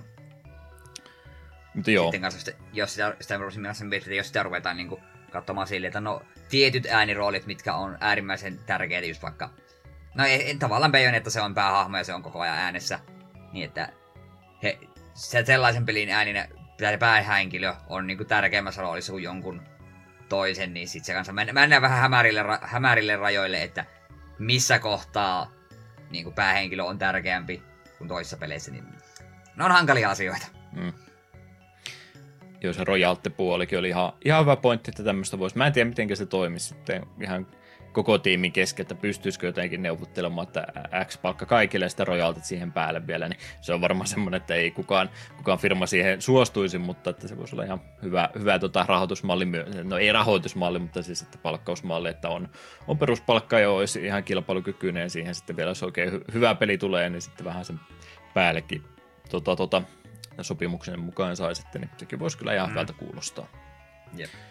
Mutta joo, emme ole pelin kehittäjiä, emme ole pelin kehitysstudioiden johtajia, niin ehkä meidän mielipiteellämme enempää ei ole väliä. Ja tämä on erittäin omituinen, omituinen kyllä harhautuminen tänä päivänä pelihistoriassa segmentille. En tiedä taas kerran, mitä tässä tapahtuu. Kai sitä vaan jotenkin juttelu tuulilla, tuulella näin sunnuntai-aamusta, kun tätä nauhoitellaan tuntuu olevan. Mm. Mutta joo, tänä päivänä pelihistoriassa, eli mitä tapahtui ainakin 10 vuotta sitten, joka käydään ihan normaalilla, normaalilla äänellä nyt ääninäyttelyllä läpi. 25. päivä lokakuuta olisi meillä tarkastelun alla tällä kertaa, ja tasan 10 vuotta sitten on peli tullut, indie-peli, joka on herättänyt paljon keskustelua, tutkimista, ja siitä huolimatta yllättävän harva ihminen on tuntunut sen pelaavan, mutta kaikki, kaikki jotenkin asiasta pitäisi tietää. Mä ei tule tästä kyllä maininnut, jos sä nyt ihmettelet, että mikä oli homman nimi, niin olen tästä puhunut, mutta Frog Fractions oli peli, joka ää, browserin, eli selaimen kautta suoraan julkaistiin, ja tosiaan Twin Beard Studios oli ää, työnimike, jolla yhden, yhden ihmisen pelihän tämä taisi olla, mutta tuon studion takaa kumminkin virallisesti tämä selain peli julkaistu. Ja kyseessä on tämmöinen opetuspelejä parodioiva peli, että tämä pitäisi periaatteessa olla eh, esittää itsensä ihan tämmöisenä matematiikan opetustyökaluna, joka on kumminkin videopelin muottiin sitten tehty, mutta loppuviimein tämä on oikeastaan kaikkia muuta kuin matematiikan opetuspeli sitten, kun eh, tässäkin se neljäs seinä sitten vihdoin viimein kaatuu. Et tullut varmaankaan minun innottomana Frog Fractionsia kokeillut silloin, kun mä viime kerran asiasta mainitsin. Ei, tämä alkuun kuulosti ihan tuntemattomalta. Nyt kun rupesit puhumaan aiheesta, niin muistan kyllä, että tämä on aiemminkin kyllä mainittu. Pitäisi ehkä joskus perehtyä tähänkin. Se idea on ihan jännä, ainakin Joo. erilainen. Joo, tämä, tämä on vähän se, kun tämä sanoo, että tämä ei ole sitä, mitä miltä tämä näyttää, niin tämä on oikeastaan jo puolet peli-ilosta pilattu sillä, kun tästä sanoo, että tämä on jotain muuta kuin mitä sen pitäisi olla. Niin, mutta siitä huolimatta semmoinen hyvä, hyvä koukku. Jos tykkää elokuvista, jossa on hauska twisti, niin tämä on lyhyt videopeli, jossa on minun mielestäni myöskin hauska twisti. Mm, aivan. Mutta jotain perinteisempääkin peliä on kyllä ihan AAA-peliä julkaistu tänä päivänä matkan varrella. Peli, joka on myöskin monen kertaa tässä kohtaa, tässä segmentissä jo esiintymisensä tehnyt, mutta tämän pelin ihan peruspeli julkaisu täällä pala-alueella, eli brittialueella ainakin PS2-versio pelistä nimeltä Bully oli julkaistu. Rockstar Vancouver oli tämä kehittäjä tälle pelille ja Kyseessä on kouluympäristöön sijoittuva toimintapeli, joka on Jack Thompsonit ja kaikki muutkin saanut heidän su- sukat pyörimään jaloissa siitä, että kuinka ää, tota, tota, ikäviä asioita opettava peli tämä onkaan ja kuinka tämä korruptoi meidän nuorien ihmisten mieltä kovastikin. Ei, ei ole korruptoinut varmaankaan sen takia, koska en ole sitä pelannut. Onko meillä edelleenkin puli siis takapelkkymateriaali, joka jonain päivänä käsitellään? Joo, kyllä se mulla listalla että joskus se käsitellään. En ei. ole siis pelannut itsekään. Hmm. Kyllä, kyllä. Varmasti jossain kohtaa myöskin tuo, tuota sitten valikoituu vuotta aikaisemmin tuosta 2005 tänä päivänä, peli, jota myöskin ja sen remake tässä remasterointia kovasti hehkutettu, niin Resident Evil 4 julkaistiin pleikkari kakkoselle tänä päivänä, eli tuo Gamecube-porttaus oli nyt sitten PS2 tänä päivänä tiensä, tiensä saanut Capcomin kauhuhenkisestä toimintapelistä. En tiedä, onko enemmän toiminta vai kauhupeli enää tässä vaiheessa, mutta monien suosikki Resident Evil kuitenkin tämä nelonen kyseessä on. Olen vähän sieltä täältä sitä testaillut, mutta en ole koskaan ihan kokonaansa pelannut, niin semmoinen puolittainen aukko sivistyksessä ainakin itselläni on. Olen pelin Pleikkari kakkosella pelannut ja hyllystä löytyy. Silloin kun tämä tuli, oli niitä ihmisiä, jotka pahoitti mielessä, että ei tää enää mitään Resident Evilia, että ei nää edes mitään zombeja, vaan nää jotain ihme Las Plagaseja, ei, ei, ei, en, en hyväksy.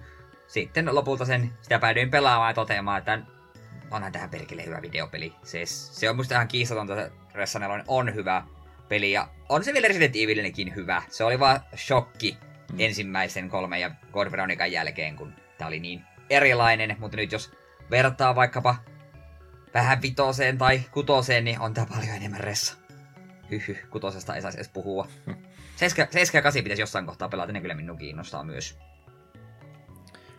Kyllä, kyllä.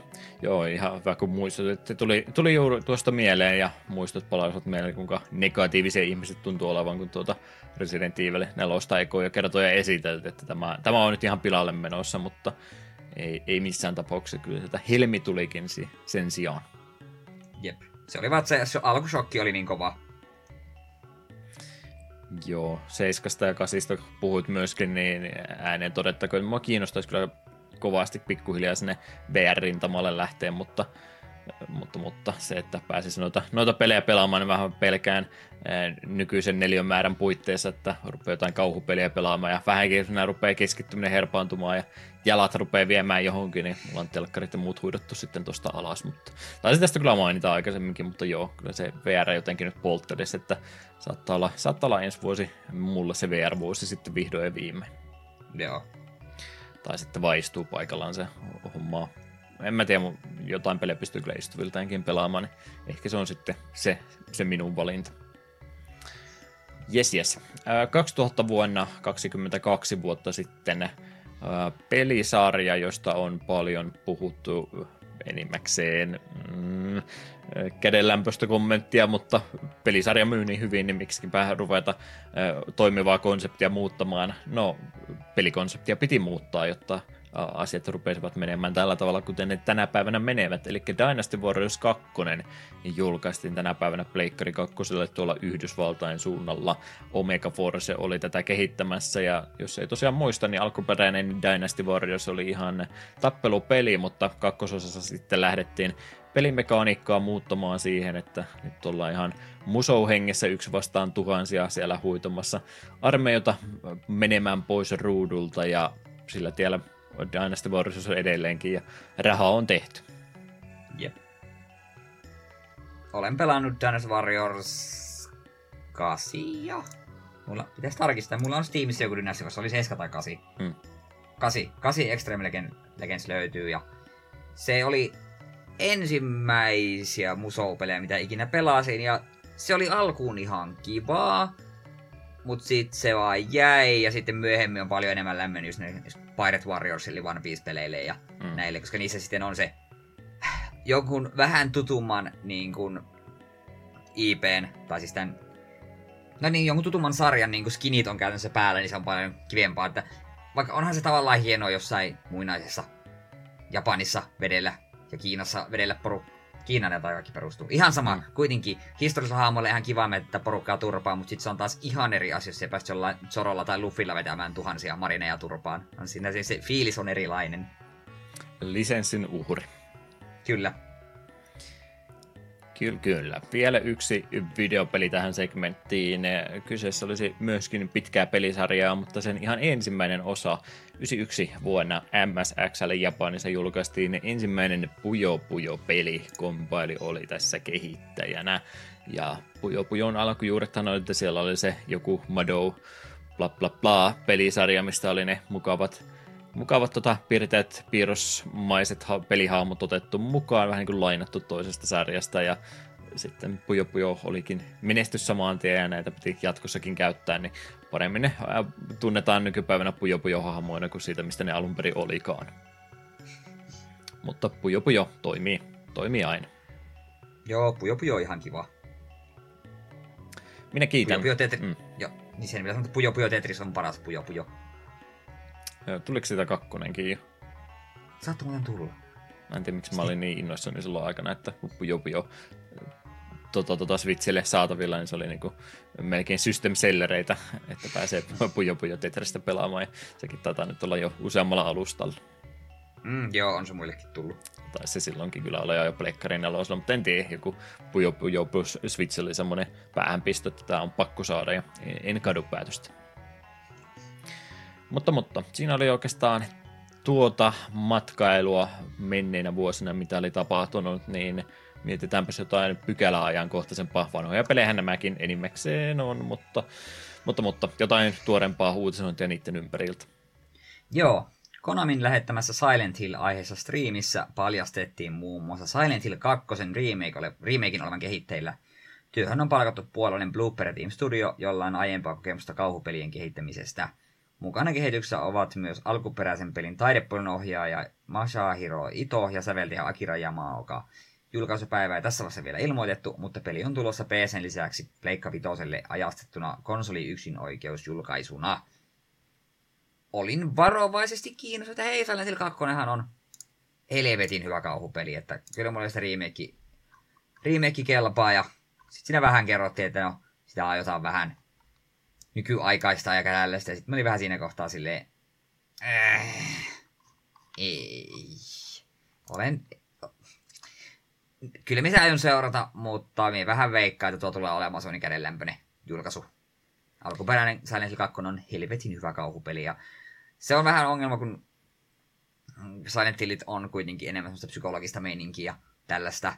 Ja vähän niin kuin vanhoissa ressossakin, mutta sitten kuuluu vähän se tavallaan se kompatin kömpelyys ja tämmönen. Ja sitten jos tuossa mennään edes Ressa 4 meiningeissä, niin ei se enää Silent Hill.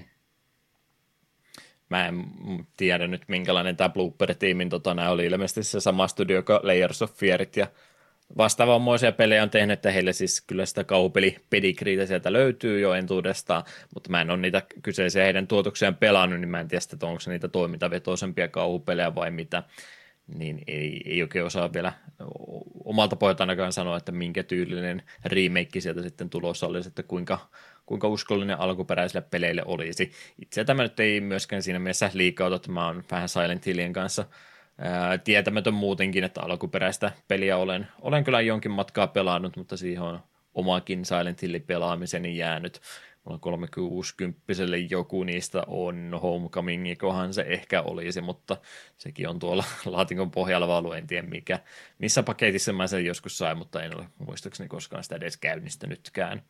Mm. Mutta mut, unohdan herkästi aina, että tosiaan Silent Hillilläkin kovasti faneja on, eikä mikään ihmekään, kun niin monta ö, pelisarjaa osaa, mutta on tullut, niin totta kai sillä on faneja, mutta mä menen aina unohtaa, että ihmiset oikeasti vielä Silent Hillin perään niin kovasti kaipaileekin olen vähän tämmöinen nekaileva Silent Hillin suhteen siis.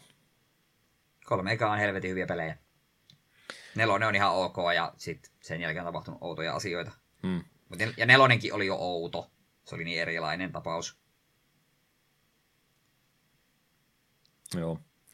Se tota, muuten ihan kokonainen tämmöinen live lähetys tuon pelin ympäriltä oli nimenomaan tehty. Ja tosiaan muuten lähinnä tätä kakkosen kakkosen tota remasterointia hehkutettiin ja sitten oli tämä F-peli siellä vielä ihan lopussa sanottiin, että tämäkin kehitteellä oli, mutta siitäkään ei sitten nimeä enempää siinä taidettu vielä mainita ja tuskinpa tämäkään nyt sitä tarkoita, että Konami rupeisi itse sinne videopelikehityksen palaamaankaan, että eiköhän se ole sitten näitä palkattuja studioita tätäkin versiota tekemässä.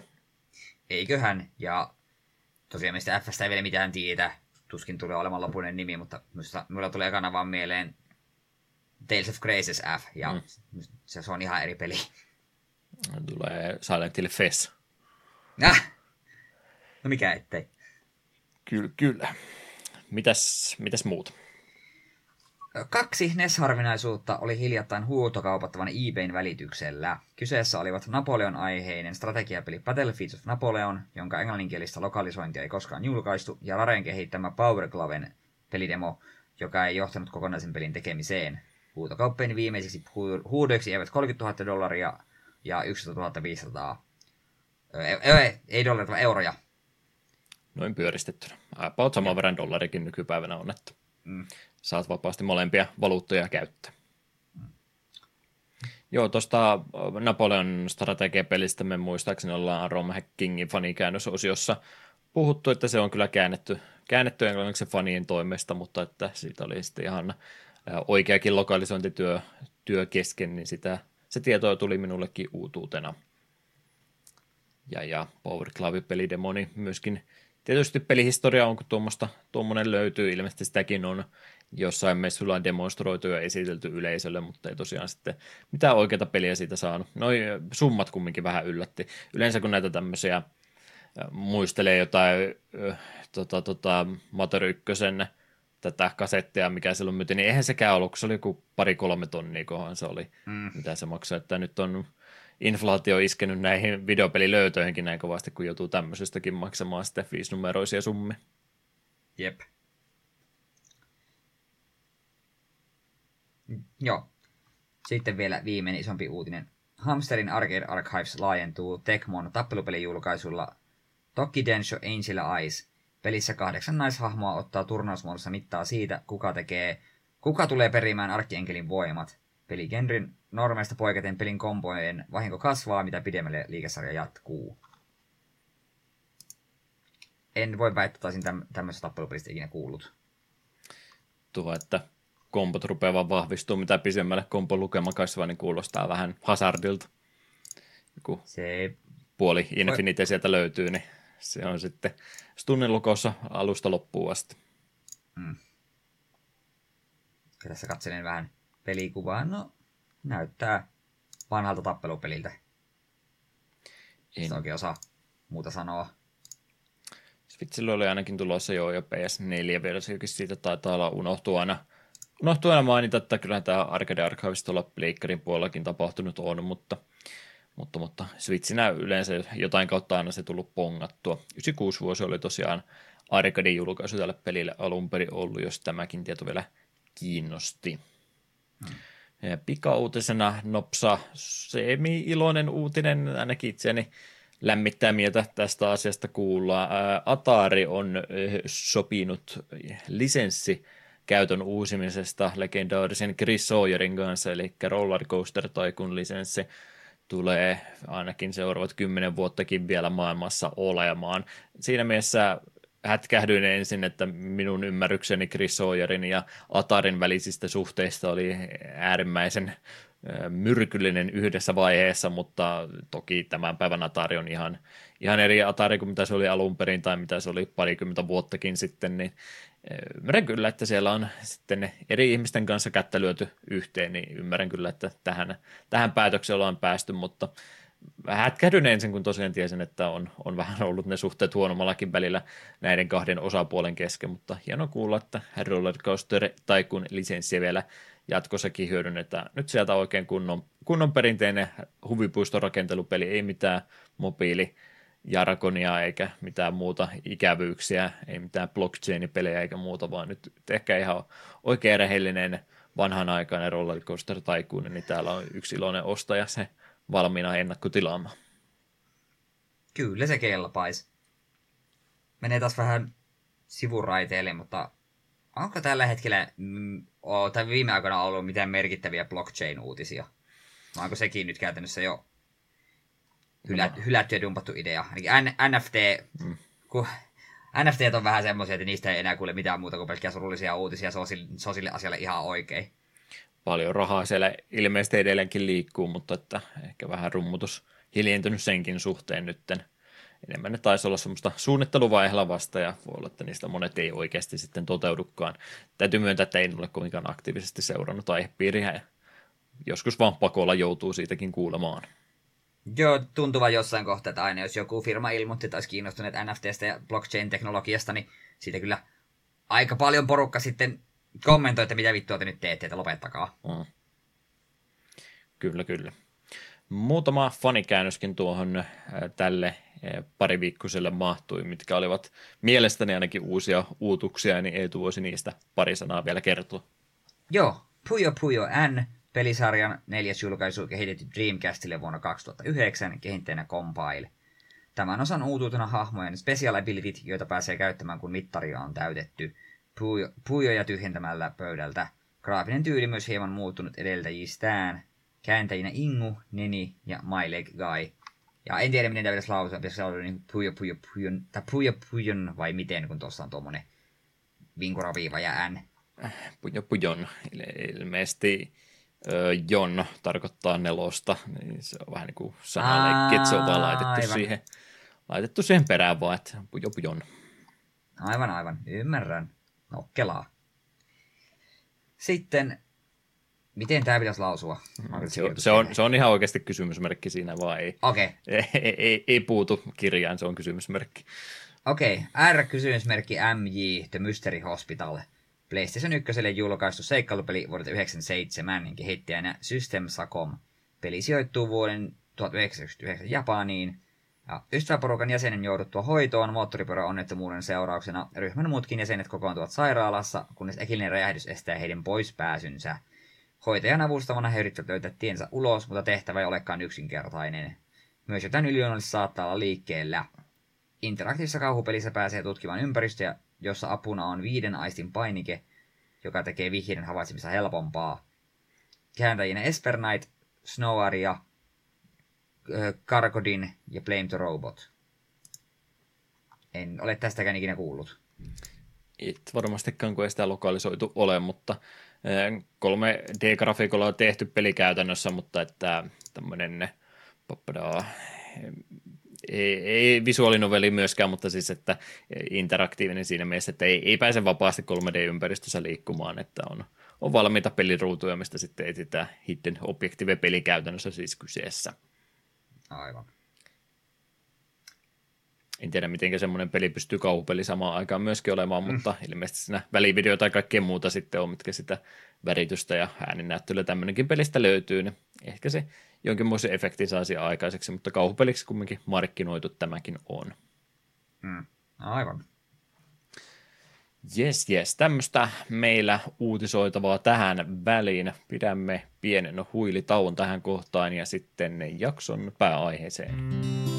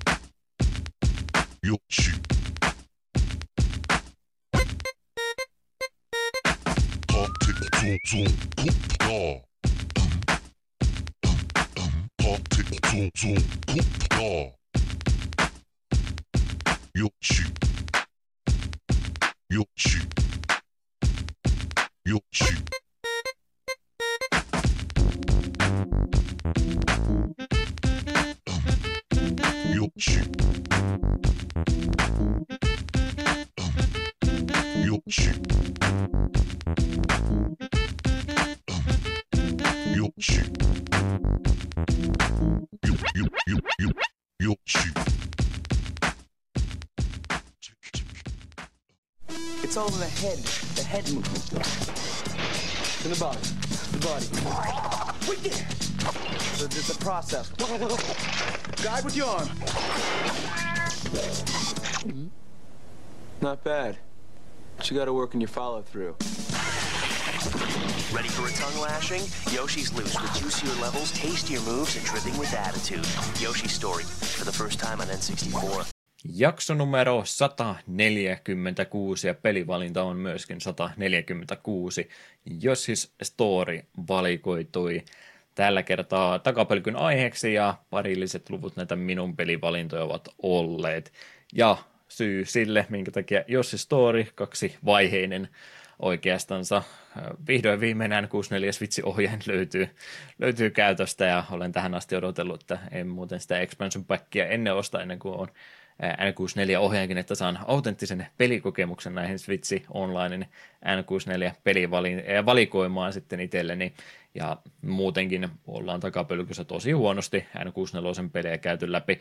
DK64 ja sehän se taisi sitten ollakin meidän ainutvalinta, että ollaan vähän, vähän kierretty ympäri, huomaa selvästikin, että Pleikkari 1 muksu on täällä ollut podcastia tekemässä, kun PS1-pelejä tulee, tulee solkenaan, mutta N64 tulee sitten sivuttua aika pahasti, niin yritetään nyt vähän korjata ja otetaan näitä N64-pelejäkin sitten käsittelyyn. Se, että minkä takia Jossi Story nyt sitten vihdoin viime kun tämmöisen saa, niin kaikkien muiden klassikkojen sijasta, niin minkä takia tähän valintaan päädyin, niin Yoshi's Island on itselleni niitä suosikki 2D-tasoloikka-pelejä, Mm, nyt joitain vuosia Mario Odysseysta irtaantuneena, niin ehkä jälleen kerran palaan siihen väittämään, että se on edelleenkin paras Mario-peli.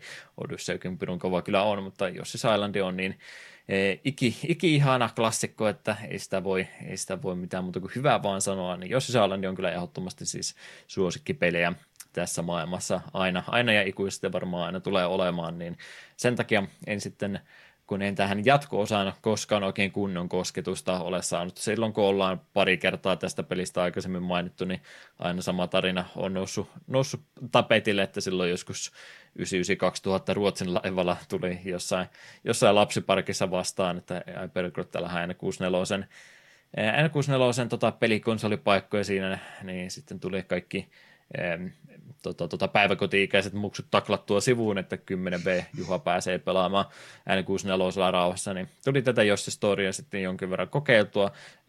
Mulle jäi semmoinen hämmentynyt olo siitä, muistan, muistan elävästi vielä, että mulle jäi jotenkin hämmentynyt olo, että tässä on nyt jotain väärin, mä en tiedä mikä tässä pelissä on pilalla, mutta mä en tykkää tästä ja mä lasken ohjaimen nyt alas ja en, en palaa aiheeseen enää.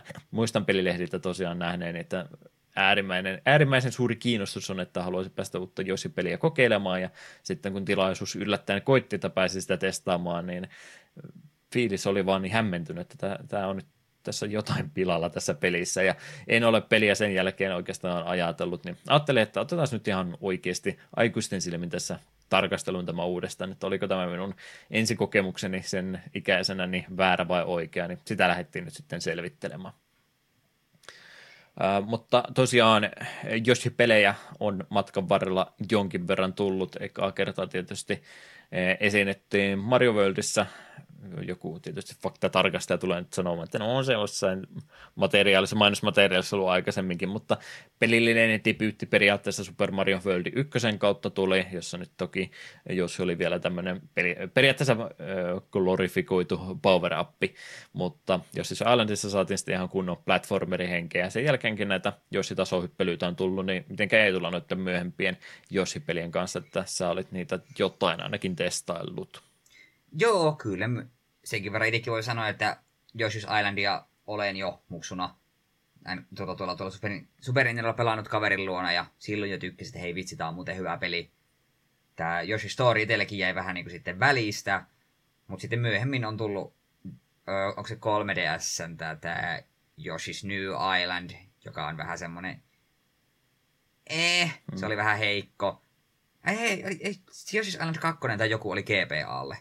Sitä en emulaattorilla pelannut. Siinä oli näitä muitakin vauvoja. Siinä oli Peach ja Wario ja Bowser myös vauvoina, jotka anteli power -appeja. Sekin oli ihan ok, mutta ei ykkösen veronen. Mutta sitten taas tämä tuota, tuolle Wii Ulle tullut Yoshi's... Mikä tää on? Apua. Epic... Ei Epic Yoshi, se, on kirpy. Mikä tää on, tää Jarni Yoshi? Mikä mm, pelin nimi on? Woolly World. Joo, Woolly World.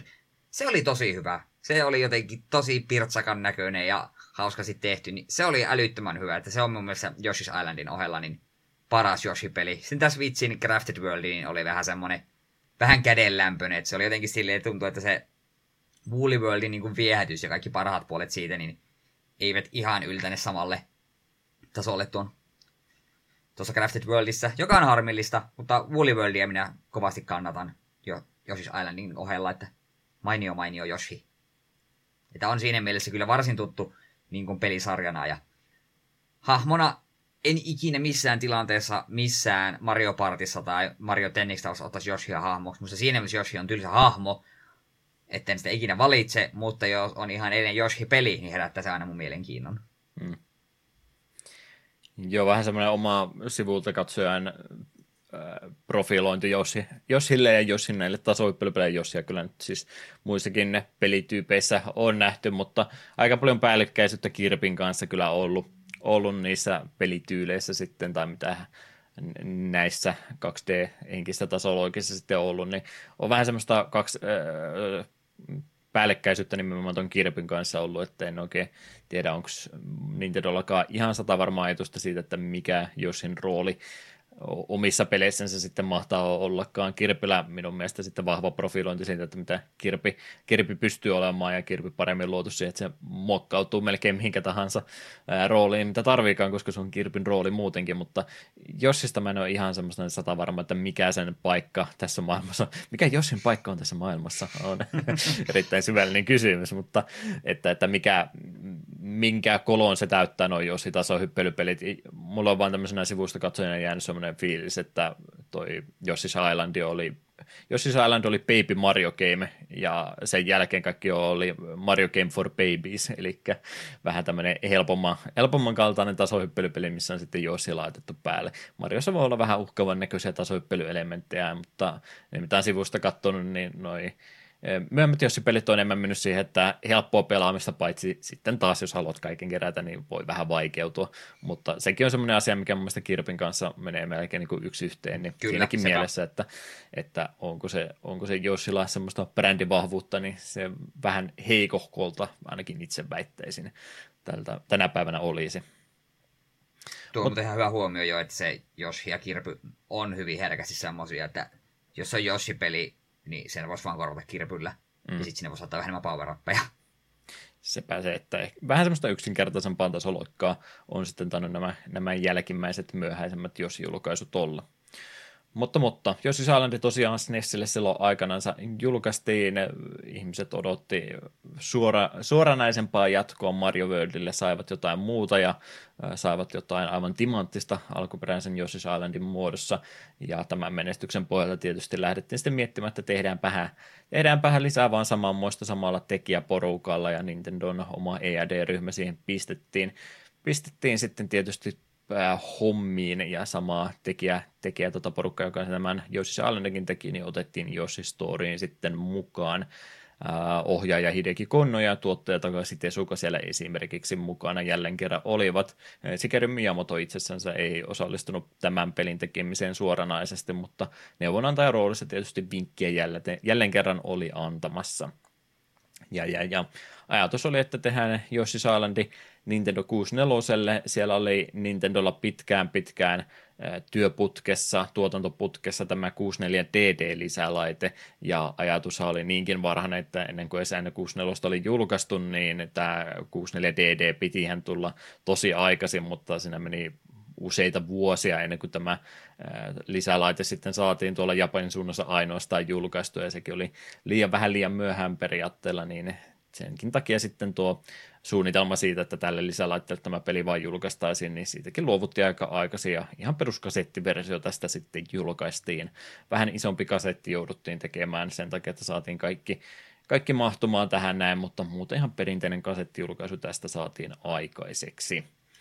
Nintendo tietysti tässä julkaisijana itse on julkaisuaikataulu. Japanissa ehti 97 vuoden puolella tulemaan joulukuussa En tiedä, oliko väittämättä tämä tarkoituksella lykättiin Eurooppa-julkaisua, pitääkö tämä paikkaansa, mutta aika pieni, pieni tauko siinä välissä kumminkin oli, että maaliskuussa tuolla Jenkeissä 98 saatiin ja toukokuussa 98, niin toi puolen vuoden odotus Euroopan välillä, niin se on jopa ihan kiitettävä tuohon ajan jaksoon ajatellessa, että paljon pahempaankin oltiin silloin totuttu. N64 alustana ja tasohyppely meillä kenrenä tämmöisillä pohjatiedoilla, Eetu, mikä on Josin tarina? Joo, tässä on näinkin monimutkainen tarina, kuin että Joshit on oikein onnellisia ja iloisia ja niillä on semmoinen kiva super happy tree. Ja Baby Bowser on tästä hyvin kateellinen, että eihän tämä nyt käy päinsä, että he ovat onnellisia. Joten hän muuttaa koko saaren satukirjaksi ja siinä samalla sitten varastaa tämän super happy treen, mikä pistää Joshit syvään masennuksen valtaan. Mutta sitten kuoriutuu kuusi uutta Joshia, jotka toteavat, että eihän tämmöinen pelihän ei myöskään vetele, joten he päättävät lähteä, ö, to, lähteä etsimään tämän Super Happy Treen takaisin Baby Bowserilta ja siinä samalla palauttaa ilon ja onnen tälle saarelle. Ja tää on kyllä ni, niin vauva happy happy joy joy meininki, että huh huh, me ruvetaan oksettamaan kesken lauseen. Kyllä, joo. Mario Game for Babies edelleenkin mennä, Kyllä. Mennä, mennään tällä teemalla, että varsin, varsin värikäs hali hali pusi pusi meiningillä on, on Yoshi Story kyllä toteutettu. Muutenkin koko tämä teema on melkein tehty sillä, että tämä on Koko tarina, en tiedä onko tämä edes totta, koska tämähän selvästikin käydään kuvakirjan välityksellä. Mä en tiedä, oliko sulla muksuna taloudessa yhtään näitä tämmöisiä kirjoja, mitkä kun avasi, niin sieltä sitten tuli näitä pahvielementtejä nousi, nousi sieltä esille. Juu, kyllä. Löy- löytyi semmoisia, niin sen ympärille oikeastaan, jos siis Storin tämä teemakin tehty, että se on tämmöinen kuvakirja oikeastaan, mitä siinä sitten selaillaan läpi. Se on tämmöinen ihan oikean elämän elementti haluttu sitten tarinan kerronnalliseen puoleenkin laittaa. Jokaisen kentän jälkeen myöskin tänne tätä kuvakirjaa näytetään sitten uudestaan ja pieni synopsis siihen perään vielä, että kuinka, kuinka ne jos sitten vähän jännitti mennä sinne paikkaan, mutta sieltä mentiin läpi ja kaikki on taas onnellisia ja taas, on, taas on, kaikki jos sitten kasvoivat vähän onnellisimmaksi. Mm että, että tämmöinen lapsen omainen teema tälle jatko-osalle nyt sitten laitettu, mitä siitä edellisestä tai Yoshi's Islandista varsinaisesti ei vielä löytynyt, mutta tähän on tämmöinen, tämmöinen tota, lapselle suuntaus otettu mukaan ja se kyllä näkyy minun mielestäni kaikessa muussakin, että missään ei varsinaisesti suoraa tietoa ole sanottu, että oltaisiin kohderyhmää lähdetty tälle pelille pudottamaan, mutta kyllä se niin kuin kaikissa mahdollisissa melkein, melkein esillä on ihan helposti pääteltävissä, että selvästi kyllä on lähdetty tekemään helpompaa tasohyppelypeliä, mikä vielä sitten nuoremmallekin yleisölle uppoaisi, niin semmoisesta pelistä oikeastaan Jossi Storissa on kyse, ja se on varmaankin se syypää sillä, minkä takia aika moni sitten on tästä pelistä niitä ikäviä asioita sanonut, niin se johtuu enimmäkseen siitä, että peliä on nyt lähdetty helpottamaan, helpottamaan monen, monen ikäisille tämän kautta. Mm. Mutta se, että miten toi nyt sitten pelattaessa oikeasti poikkeaa tuosta Yoshi's Islandista, molemmat kumminkin 2D-tasoloikkia ovat, niin voiko, voiko näitä nyt niin monella eri tapaa sitten oikeasti lähteä tekemään, niin kyllä tietyllä pelisuunnittelupäätöksellä niin pystyy, pystyy sitä pelaamista aika paljon helpottamaan. Siinä missä Yoshi's Island oli vielä aika perinteinen 2D-tasoloikka, että vasemmalta oikealle päätyy asti, kenttä suoritettu onneksi olkoon, ei muuta kuin eteenpäin, niin jos historiassa kyllä on, on edelleen periaatteessa alku- ja loppupiste, mutta ei ole semmoista äh, lippupaalua siellä lopussa, mihinkä koskettamalla niin homma on automaattisesti ohi, vaan jos siis storissa tarkoitus on kerätä 30 hedelmää joka ikisessä kentässä, että pääset sitten jatkamaan eteenpäin. Tämä tarkoittaa sitä, että periaatteessa päätepistekentälle voi olla ihan missä tahansa, koska noita hedelmiä löytyy myöskin enemmän kuin se 30, ei tarvitse missään tapauksessa ihan kaikkea sieltä ruudulta kerätä, vaan sen jälkeen kun se 30 hedelmä sieltä, jos sinne poskiin on päätynyt, niin sen jälkeen on se kenttä automaattisesti ohitse. Niin se johtaa sitten oikeastaan kenttäsuunnittelussakin siihen, että nyt ei enää tarvitsekaan välttämättä tehdä semmoista suoraviivaista yhdellä dimensiolla ei kor- isompia korkeusvahteluita tai mitään muuta, että tarvitsisi sinne päätepisteeseen mennä, vaan nyt voidaankin ripotella niitä kerättäviä esineitä vähän useampaan paikkaan. En sano sillä, että peli olisi niin, niin, niin avoin, että se joka suuntaan vapaasti rullaisi yhtä aikaa, että kyllä se selvästikin ihan 2D-tasoloikalta näyttää, jossa välillä joutuu vähän ylös ja alaskin menemään mutta kumminkin se poistaa aika paljon sitä, että nyt ei tarvitse sitä haastettakaan välttämättä tehdä niistä monimuotoisista tasohyppelykoodista vihollissijoittelulla tai millään tämmöisellä, vaan ihan sillä tehty nämä kentät, että siellä on näitä kerättäviä asioita, jotkut on helpommin saavutettavissa ja jotkut vähän vaikeammin löydettävissä, niin näiden pohjalta se vaikeusaste oikeastaan kertyykin, että mitä, mitä hedelmiä sä sieltä haluat lähteä keräämään, ja helpommat jos otat, niin se on ihan ok, ja jos niitä vaan se 30 kertyy, niin homma on siinä, kenttä on paketissa ja ei kohti, muuta kuin kohti sitten seuraavaa, seuraavaksi sitten. Niin mitä etu tämä peli idean kehittämisen muutos, niin mitä tunteita herätti, kun ensikosketuksen siihen sait? Ensikosketus oli pettymys. Ihan suoraan sanoen siis.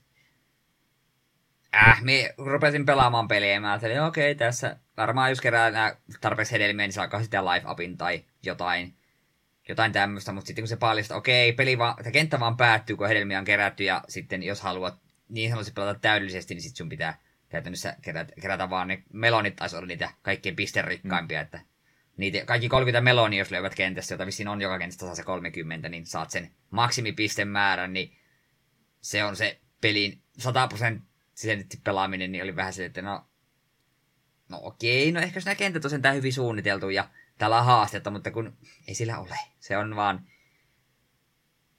Äh, se on kaikin puolin tämä pelin pelaaminen on niin sellaista yksinkertaista ja simppeliä, ja se koko ajan niin kaipaisi semmoista, kun miettii just Yoshi's Islandia, missä tosi monessa kentässä on joku oma pikku kimmikki tai sitten siellä on jotain, jotain uniikkia, niin tässä kaikki kentät silleen, joo, vaikka niissäkin on eri näköjä ja tälleen, mutta loppujen lopuksi lähes kaikki kentät on vaan sitä, että menee vasemmalta oikealle ja... Ah, Tämä on, y, niin, y, tämä on yksinkertaisesti Yoshi's Island, ihan hirveästi yksinkertaisesti. Sitten pienet asiat, niin kuin se, että Yoshi's Island, jos sä rupeat ampumaan munaa, niin sehän rupeaa tähtään niin kuin liikkuu ylhäältä alas. Niin tässä saat täysin vapaasti tähtäällä, joka myös tekee niin kuin, sitä munien heittelystä myös liian hidasta ja samalla... Tai sitten ei, No tavallaan se on hitaampaa, koska jos aina se pystyt silleen vaikka ilmasta laitat sen munan ampumisen päälle, niin sitten se tähtään siinä pyörii. Niin tässä siellä samaan aikaan se pysähdyt, sit se tähtää, että minäpä tähtään tuonne ja heitä, niin se sama aikaan tekee pelistä, eli monia heitti liian helppoa ja samasti myös niin kuin tylsempää. Mm. Niin, niin. Sitten se niin kuin ekan kentän aikana ja peliaikana iski niin kuin se tietoisuus päin naama, että okei, tää on, tää on tämmöinen peli ja mien todennäköisesti tulette sitä pitämään.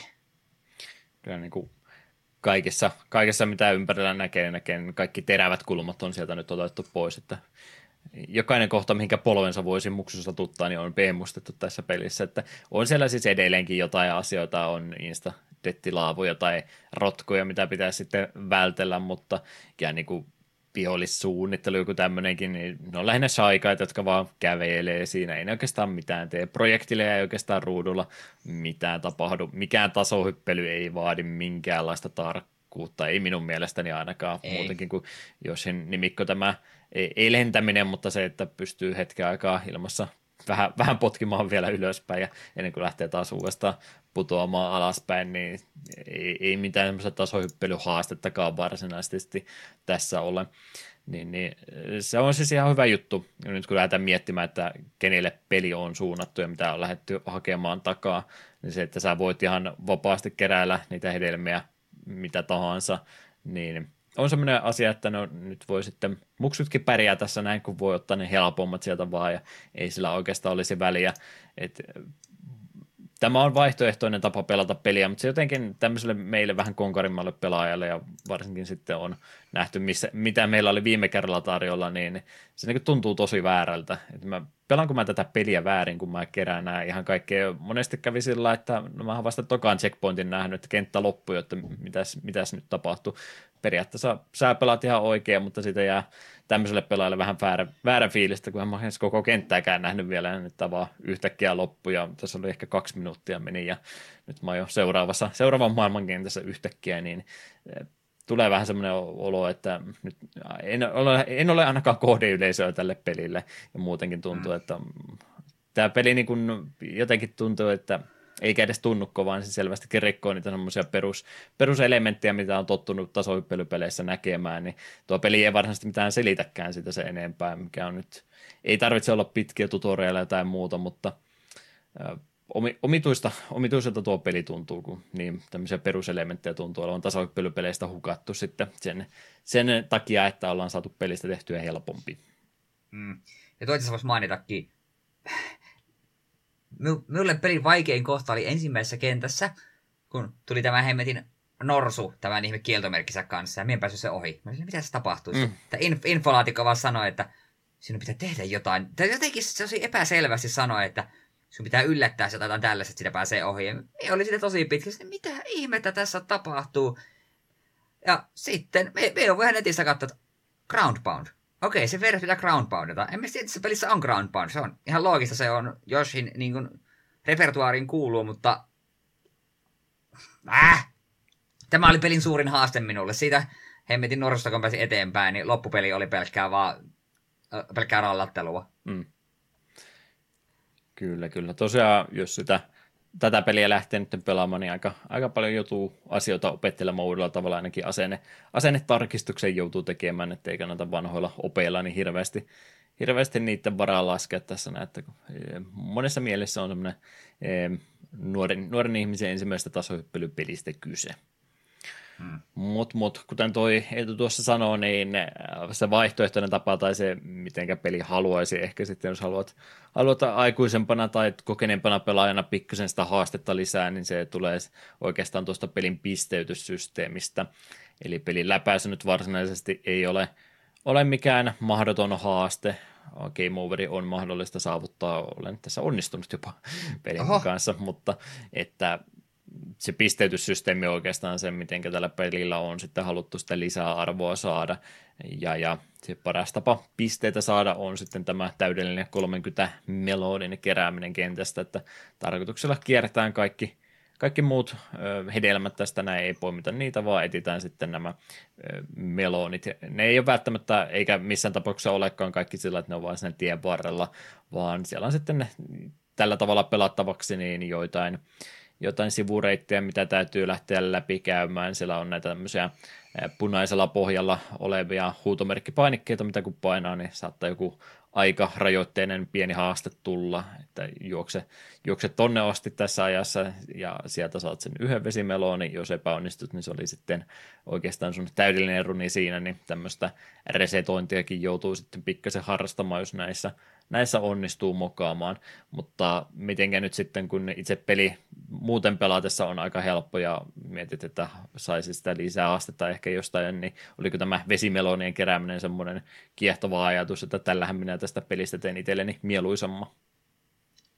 Ei, koska siinä, jos vertaa vaikka Yoshi's Islandi, missä just sataprosenttisesti kenttien pelaaminen loppua niin se hankaloituu aika paljon, kun pitää just no käytännössä ilman otat hittiä, niin päästä loppuun. Kaikki tähdet pitää, tai kaikki kukat pitää kerätä, kaikki punaiset kolikot, niin siinä joutuu oikeasti näkemään vähän vaivaa ja silleen, kun tässä taas kun peli on vaan yksinkertaisuudessaan niin helppo, niin sekin on loppujen lopuksi aika monotonista lähteä vaan niitä melonia siitä keräämään, kun se ei, ei, ei ole sille mielekästä se etsiminen, siinä ole semmoista jännitystä, että oi vitsi, toivottavasti me nyt en mokaa, vaan se on semmoista, pikemminkin jos se mokaat jonkun minipelin, minkä takia et saa kaikkia meloneita siitä, niin se on pikemminkin vaan sille no ihan miten vaan. Hmm. Eikä siinäkään kyllä joka kerta, kun tuli näitä minipelejä, missä sun piti tietyssä... Tai esimerkiksi niin, niin tämmöisiä aikahaasteita piti tietyssä ajassa päästä paikasta A paikkaan B. Ja jos oli tarpeeksi nopea, niin saat kaikki seitsemän melonia, niin en kertaakaan epäonnistunut. Me sai aina kaikki seitsemän melonia, ilman että hirveästi eskoin yrittäväni. Joo, mulla oli vähän epäselvyyksiä niiden minipelien kanssa, että mä melkein kaikki ekalla kertaa aina mokaisin, kun mä en tajunnut tainnut ihan varmasti mitä tehdä. Siellä oli esimerkiksi yksi minipeli, missä piti tämmöistä laatikkopinoa kantaa se sitten kallistui sitä mukaan, jos liian nopeasti menit, niin se lähti se koko pino kaatumaan taaksepäin, niin tätäkään mä en tajunnut ollenkaan. Kyllä mä sen luin se infoboksit, mitä pitää tehdä, ja katsoin, että joo, jonnekin niitä laatikoita sitten ampas, mutta vaan juoksin sen toiseen päähän, ja sitten kuulutte töitä, että mitä, mitä sinä idiotti teet, että ne laatikot oli siellä takana päin, mutta en minä, en minä ehdi niitä lukemaan ja keskittymään, mä menen vaan kauheita vauhtia eteenpäin. Mm. Mutta mut, tämmöisiä minipelejä muutakin siellä sitten on, mitä tosiaan on, on yritetty ehkä vähän sitä vaikeustasoa silläkin tehdä, että kerran saat yrittää, jos menee pieleen, niin sitten joudut, joudut aloittamaan uudestaan ja keräämään kaikki edellisetkin melonit, jos, jos haluaisit tämän täydellisen runin tehdä. Mutta eipä se palkinto siitä, että sä ne kaikki keräät, niin ole tosiaan muuta kuin se, että pistemäärä kasvaa ja oliko siellä sitten pieni, pieni vaihtoehtoinen lopputulossa, jos kaiken onnistuu sitten tällä tavalla tekemään, mutta mutta enpä nyt sanoisi, että se semmoinen mikä kovinkaan iso houkutin olisi siihen, että näin tapahtuisi. Hmm.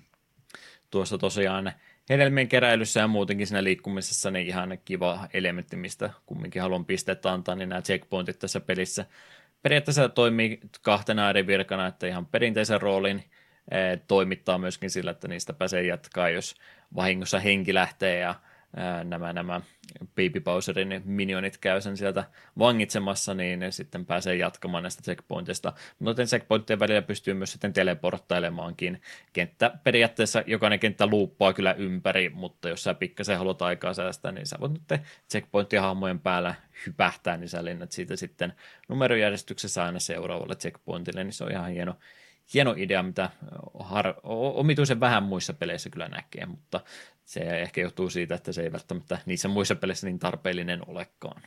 Mm, se olikin tosiaan ihan näppärä, näppärä setti, jos esimerkiksi tiesi, että okei, tällä checkpointilla nyt tiet vähän erkenee, että lähteä tuonne tai tänne, niin no okei, tiedänpä, että voinpa tänne sitten palata helposti ja mennä toiseen suuntaan, mihin aiemmin meni, niin se, se oli ihan, ihan kiva asia, mutta ei sitäkään tullut kyllä juurikaan hyödynnettyä.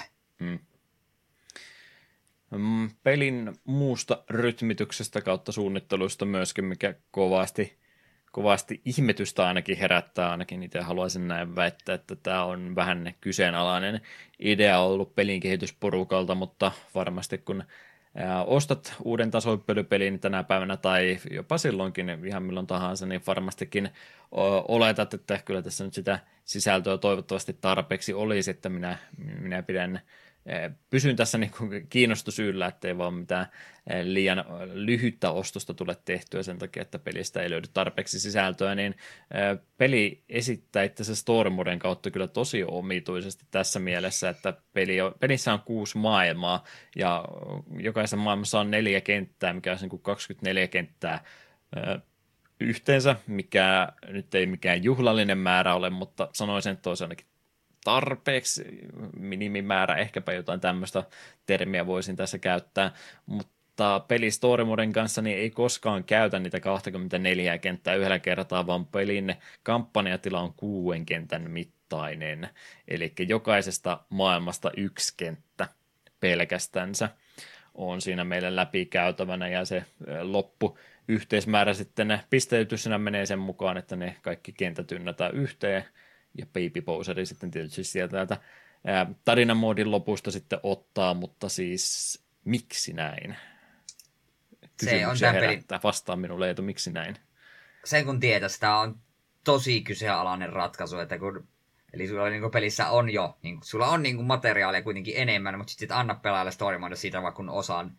Ja tosi hämmentä. Se oli tosi outo itse asiassa, mikä en sitä aluksi tiennyt. Mä niin ykkösmaailma aukeaa ja katsotaan, okei, tässä on neljä kenttää, mistä valita, aloitan ykkösen, pelaan sen läpi ja ajattelin, okei, nyt mennään ykkösmaailman toiseen kenttään ja yhtäkkiä mäkin kakkosmaailmassa jo ja siinä kohtaa rupesi jo vähän kysymysmerkit nousemaan ilman, että hetkinen, mitä tämä nyt oikein meinaa. Sitten menin googlettamaan ja katsoin, että aha, tämähän on erikoinen ratkaisu. Minkä ihmeen takia tämä toimii tällä tavalla? Peli on, en, peli on lyhyt tuosta Orimonen kautta, niin siinä se olisi potentiaalisesti paljon pidempi, jos se peli vaan haluaa antaa sen olla, niin se on outoa. Ja kun se tekee myös niin sen, että jos sä haluat se pelissä kaiken nähdä story monen kautta, jos pelaamaan peli useita kertoja, ja sekin on vähän, vähän nihkeä ratkaisu. Kun se et esimerkiksi pystyy, me itse kokeilen, että hei, voinko me mennä aiempaan maailmaan ja pelata sille toisen kentän. En voi. Voi aina mennä vaan sen maailman kenttään, missä sillä hetkellä olet. Yrit, en ymmärrä. yrittää tätä tekosyitä keksiä, että minkä takia näin, niin miltä kuulostaisi ajatus siitä, että jostain nimenomaan oikein nuorille pelaajille suunnattu, niin onko Nintendo ollut huolissaan vanhempien puolesta, että ei pelisessiot veny liian pitkiksi, niin koko peli on kuuden kentän mittainen, ja sitten kun loppulaulut on laulettu, niin sitten on aika laittaa konsoli kiinni, ja seuraava, seuraavalla kertaa sitten, kun huomenna saa taas pelata, niin sitten voi pelata ne toiset, toiset kuusi kenttä. Niin.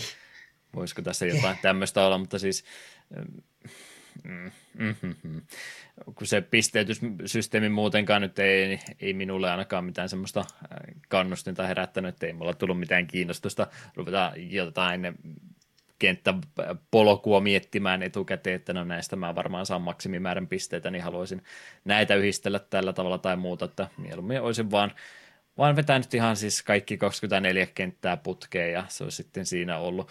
Tämä siis, se ei, ei tämä mun mielestä palvele mitään tää, tällä, että sä pistät vaan kuusi kenttää yhdelle pelisessiolle siinä, mitä päästä laittamaan. Ja varsinkin tämä ensi kokemus, kun sä sitten yllätyt siitä, että tämä ei tulekin laito, että mä sanoin, että nyt, nyt vedetään oikein kunnon sessiot, jos se storia tänään, niin katsotaan sitten, mitä mieltä pelistä on. Ja about vartti myöhemmin, että hetkinen, mulla oli kaksi kenttää jäljellä, tai siis neljä kenttää oli pelannut ja kaksi oli vaan, ja nyt onkin sitten jo lopputekstit pyörimästä, mikä, mikä tämä homman nimi oikein olikaan, ja sitten vasta tajus, että ne täytyy avata ne kaikki muut kentät sinne jälkeenpäin niin, niin ei, en, en tykännyt. Peli olisi minun mielestä heti parempi kuin vaan laittaa ne kaikki 24 kenttää pakollisiksi läpikoluttavaksi siinä, niin se tulisi se peli vähän monipuolisemmin esiteltyä, kun ei se periaatteessa, joku sanoisi, että no onko sillä väliä, että sä joudut pelaamaan pelin story mode vaikka neljä kertaa eri tavalla, niin on se siinä mielessä, kun se ensireaktio varsinkin on sille pelille, että sä pelaat ne kuusi no todennäköisesti pelaat kuusi ykköskenttää kaikesta. Voi olla, että että jotkut on taitavia ja heti on ihan ekalla pelikosketuksella käynyt pelaamassa ne myöhemmät kentät on keräily. En vielä sanonut, miten ne avataan, mutta kumminkin, että voi, voi avata ne muutkin kentät siinä ekalla pelireissulla, mutta todennäköisesti kaikki valtaosa pelaajista ainakin pelaa ne ykkös, ykkösversiot tota, niistä kentistä ensimmäisellä pelikerralla.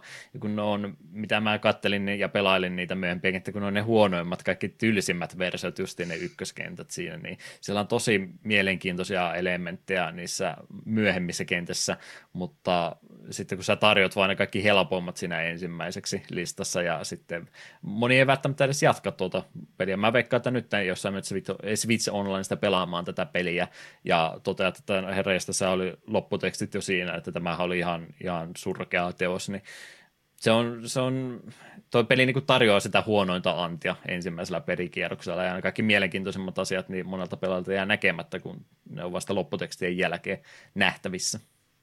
Mm.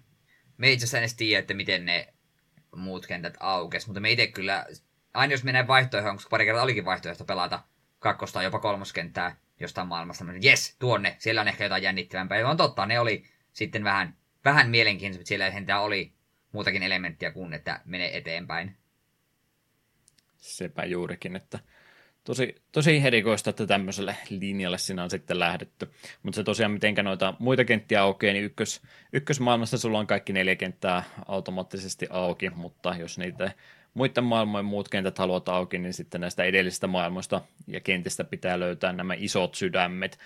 Siellä on Aa, tota, tota, tota, siellä on perus power up, pieni, pieni sydän, mikä taas vaan heltit pistää täyteen, vai pistikö se automaattisesti tämä super happy modin päälle, jolloin ollaan hetken aikaa kuolemattomina ja, ja musiikkikin muuttuu vähän sen, niin sen, sen, sijaan, eh, sen rinnalla on sitten nämä isot sydämet tuolla kenttien varrella, mitkä on niitä isompia unlokattavia juttuja. Niistä semmoinen pieni kellojen kilinä kuuluu, kun rupeat lähellä olemaan, niin se on sitten vinkki, että olisi tämmöinen iso sydän jossain löydettävissä. Ja näitä kun keräilee, niin seuraavasta maailmasta sitten aukeaa nämä muut, muut sivut halutessaan. No aivan. No minä vähän ihmettelin, että mitä niiden isojen sydämien juttu oli semmoisen. Kun löysin, niin kyllä mä sen keräsin. Mm. Mut, mut, tämä on vähän erikoinen, että kuusi, kuusi kenttää tosiaan ja story mode on sitten siinä, niin se on oikeastaan tämän kampanjapuolen pelitila, sitä voi sitten vapaasti ottaa mitkä tahansa kentät, jos sitä innostuu vielä useamman kerran pelaamaan. Ja suosittelen kyllä ennen kuin sitä lopullista ää, päätöstä siitä tekee, että tykkääkö pelistä vai ei, niin kannattaa nyt ainakin toisen kierroksen vielä vetää eri kentät läpi, niin vähän näkee sieltä sitten jotain muutakin, mitä sillä pelillä tarjottavana on. Mutta jos sitten haluaa lähteä ihan vapaasti niitä peliä, pelin kenttiä käymään läpi, niin sen jälkeen kun on sieltä story unlockattu ja pelattu läpi, niin sitten täältä trial modin kautta pääsee ihan yksittäisiä kenttiäkin pelaamaan, mutta mä en ole oikein koskaan missään tämmöisessä peleissä ollut kovinkaan innokas, että tämmöisiin trial modeihin tai muihin, että pelaa tämä yksi kenttä niin irrallisena tästä kaikesta muusta ja yritä jotain maksimipisteitä saada, niin en mä oikein näistä välitä ja en mä trial modea myöskään tässä pelissä sen takia sitten hyödyntänyt.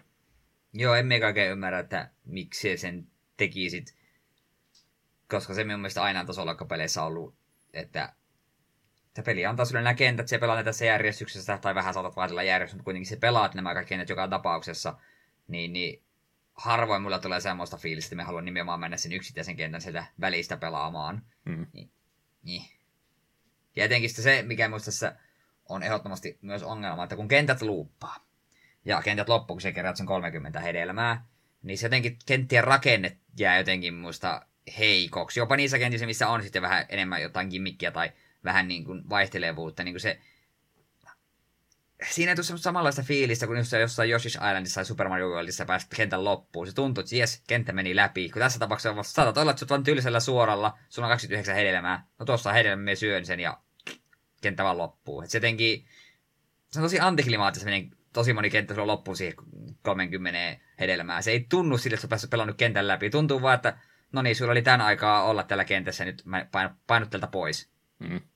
Et se jotenkin rikkoo tosi pahaa sitä kentän rakennetta ja tunnelmaa. Joo, kyllä sitä se semmoinen ihan perus tasohyppelyfiilis tästä pelistä tuntuu olevan aika, aika hukasta, että enemmänkin se on vain semmoisia ympäristöjä, missä vietin aikaa, kuin että mitään tämmöisiä esteratoja, mitkä mitään haastetta minulle antoivat. Mm. Ja esimerkiksi me itse en yhtään ainutta kertaa edes kuollut tämän pelin aikana. Me en tiennyt, että sulla on kuusi elämää, koska me en koskaan kuollut. Joo, okei. Okay. Siellä oli jotain, jotain tota, missä mä yritin vähän liian hätäisesti pelata, niin siis en mä viho... Taisin mä vesikentässä itse asiassa kerran virtauksen mukana jäädä jumittamaan johonkin kohteutiin pari hittiä peräkkäin ja se oli henki, henki pois, mutta muuten oli sitten rotkoja, missä mä vähän, vähän yritin olla liian nopea. Itse asiassa siitä tuli mieleen muutenkin, minkä takia Yoshi's Island tietysti kaik, kaikki ne muine hyvine elementteinensä, niin tietysti sen kruunaa se, että kun peli kontrollit on niin hyvät, niin mulla oli vähän myöskin ongelmia pelin kontrollin kanssa, ei sillä, että nyt en osannut pelata tai mitään muuta, mutta jotenkin vähän semmoista liukkaa olosuutta oli, oli tässä pelissä olemassa, tai jotain semmoista, mitä mä oon vaan ymmärtää, mutta nimenomaan sitten eh, tämä, tämä Josin liitäminen, potkiminen, mikä tämä oikea termi hoveraus tälle onkaan, niin jotenkin vähän omituisella ehdolla toimia. En oikein osannut hahmottaa maksimihyppyjeni mittaa, mitä mä pystyn tekemään, tai sitten muuten tuli vaan vähän kontrollointivirheitä tehtyä, niin rotkoihin kyllä putoili jostain kumman syystä omituisen paljon, mitä ei ole ennen tapahtunut. Se voi olla kyllä myöskin sitä, että tietysti langaton ohjaaja tota, tota, HD-telkkari on, niin on se nyt eri asia tietysti kuin CRT-telkkarilta pelata vanhaa pikselipeliä, mutta kontrollin puolestakin niin sekin jätti vähän kysymysmerkkejä itselle. Itse en siinä mitään varsinaista ongelmaa huomannut. Se on kyllä totta, että Yoshi's Islandissa on kyllä ihan täydelliset kontrollit, niin ehkä se voi ehkä, jos tässä olisi ollut enemmän haastavia kohtia, niin sitten siinä olisi ehkä huomannut mm. enemmän itse epätarkkuutta, mutta jotenkin kun tämä oli niin sellaista helppoa vauvapelaamista, niin ei kiinnittänyt edes huomiota. Se pääsee. No, ettei nyt ihan ihan pelkkään synkistelyyn mene, niin mitenkä tota, graafinen ulkoasupuoli ollaan siitä nyt puhuttu, että tämä oli tätä tämmöistä ää, kuvakirjan sivuilla tota liikkumista. Muuten ei varsinaisesti N64 raudasta nyt vielä mahdottomasti ruveta irti ottamaan, kun tämä 2D-peli kumminkin kyseessä edelleen on, mutta graafisesti kumminkin peli oli minun mielestä ihan viihdyttävän näköinen. Huomaa, että jotain jatkumoa sen tämä vanhasta Yoshi-peleistäkin on, vaikka teemaa teema on vähän muutettu onkin. Joo, tää oli semmonen söpö ja vähän niinku uniikin näköinen, minkälainen Yoshin peli vähän pitääkin olla, niin kyllä tykkäsin.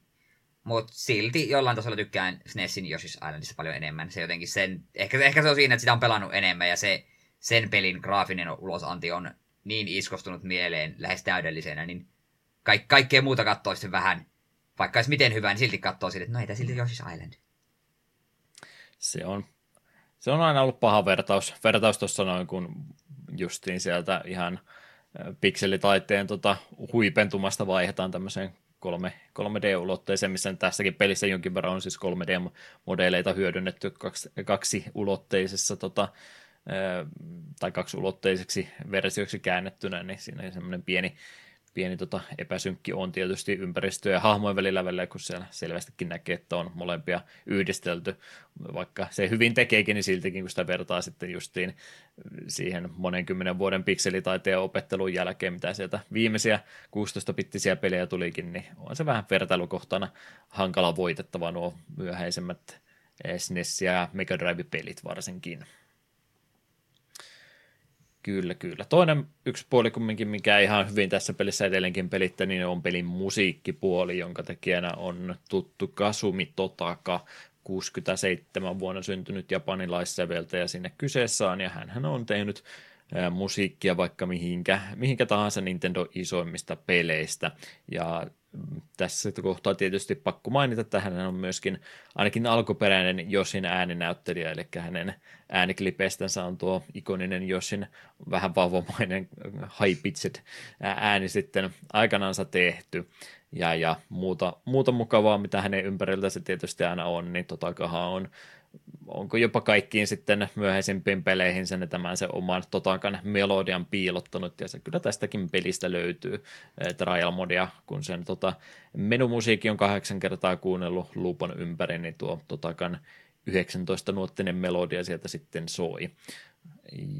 Joo, kyllä. Mutta joo, muuten musiikkipuolta, niin eh, Jossi Storilla tämä oma päätunnarimelodia on, ja sitä on monessa paikkaa myös hyödynnetty, että monessa muusikin kentässä tämä sama melodia eh, kuullaan kyllä vähän eri tavalla hyödynnettynä. Eh, pientä tämmöistä dynaamisuuttakin tästä löytyy, että tuo kentän Kentän melodia muun muassa muuttuu pikkasen matalatempoisemmaksi, kun ollaan viimeisen helttipisteen varassa, tai sitten eh, tämmöinen vähän rokahtavampi versio siitä myöskin kuullaan, kun tämä super happy-tila iskee aina välillä päälle, niin tämmöistäkin pientä eh, vähän modernia elementtiä, mitä ei vanhemmista, vanhemmilla konsoleilla vielä nähty. Eh, mutta muutenkin niin jälleen kerran on, on niitä vielä, vielä tota ikonisempiakin soundtrackia olemassa, mutta jos olisin muksuna, jos historia pelannut kovastikin, niin kyllä mäkin veikkaisin, että mä tätä todella, todella paljon ylistäisin. Ja tässäkin muodossa niin täytyy kyllä sanoa, että ei, ei kyllä musiikkipuoli kylmäksi sieltä, että ehkäpä jopa parasta antia, mitä tällä pelillä on tarjota, niin löytyy musiikki, musiikkipuolelta. Hmm. Musiikki oli, se oli Joshia, se oli kivaa. Hmm sä tykkäät vaan Kikan musiikista, niin sulla ei ole Josin storesta se enempää soundtrackista niin, sanottava. Mm. Kyllä, peli olisi paljon vielä parempi, jos sinä Kikkaa ja Sentenceria vuorotelle. Kyllä, kyllä. Yes, yes. Mitäs muuta me tuosta pelistä nyt sitten osataan vielä sanoa? Se lyhkäsen, lyhyt lykkääminen, jos jotain, jotkut siitä ainakin mainitsit, että tämän takia olisi lykätty, niin pieniä viilauksia oli tätä peliä varten sitten tehty, kun länsimaista julkaisua lähdettiin tästä pelistä julkaisemaan. Pientä vaikeustasopäivittelyä siellä oli joitain keräiltäviä esineitä, oli piiloteltu eri paikkoihin graafisia virheitä tai päivityksiä sinne oli myöskin joukkoon laitettu ja tämmöistä, tämmöistä pientä, pientä päivitystä siinä oli joukkoon sitten laitettu, mutta ei mikään isompia eroja siihen Japanin versioon näiden lisäksi ole kumminkaan, että Japanin versioitakin voi pelistä ihan hyvillä mielin sitten pelata. GPAlla oli myös eh, tekniikkademo tällä nimellä aikanaan se, mitä esiteltiin joillakin messuilla, mutta kyseessä ei ollut missään tapauksessa suora porttaus, että siinä oli kyllä ihan omat materiaalinsa olemassa, eikä tätä sitten tällä nimellä koskaan julkaistukaan, että ne sitten teki sen eh, Jossi Islandista sen oman, oman GPA-porttauksen, ja sitten myöhemmät pelitkin lähti ihan omille urillensa, että periaatteessa tämä oli ihan tekniikkademo vain, vaikka se samaa nimeä sitten hyödynsikin. Mutta näillä puheilla, näillä kommenteilla, niin kaikki muukin ehdottomasti, mitä miele, mielessä on, niin nyt saa sanoa ja siinä samalla sitten ruveta miettimään, että kannattaako meidän tätä meidän kuuntelijoille lähteä suosittelemaan. Mie en suosittele.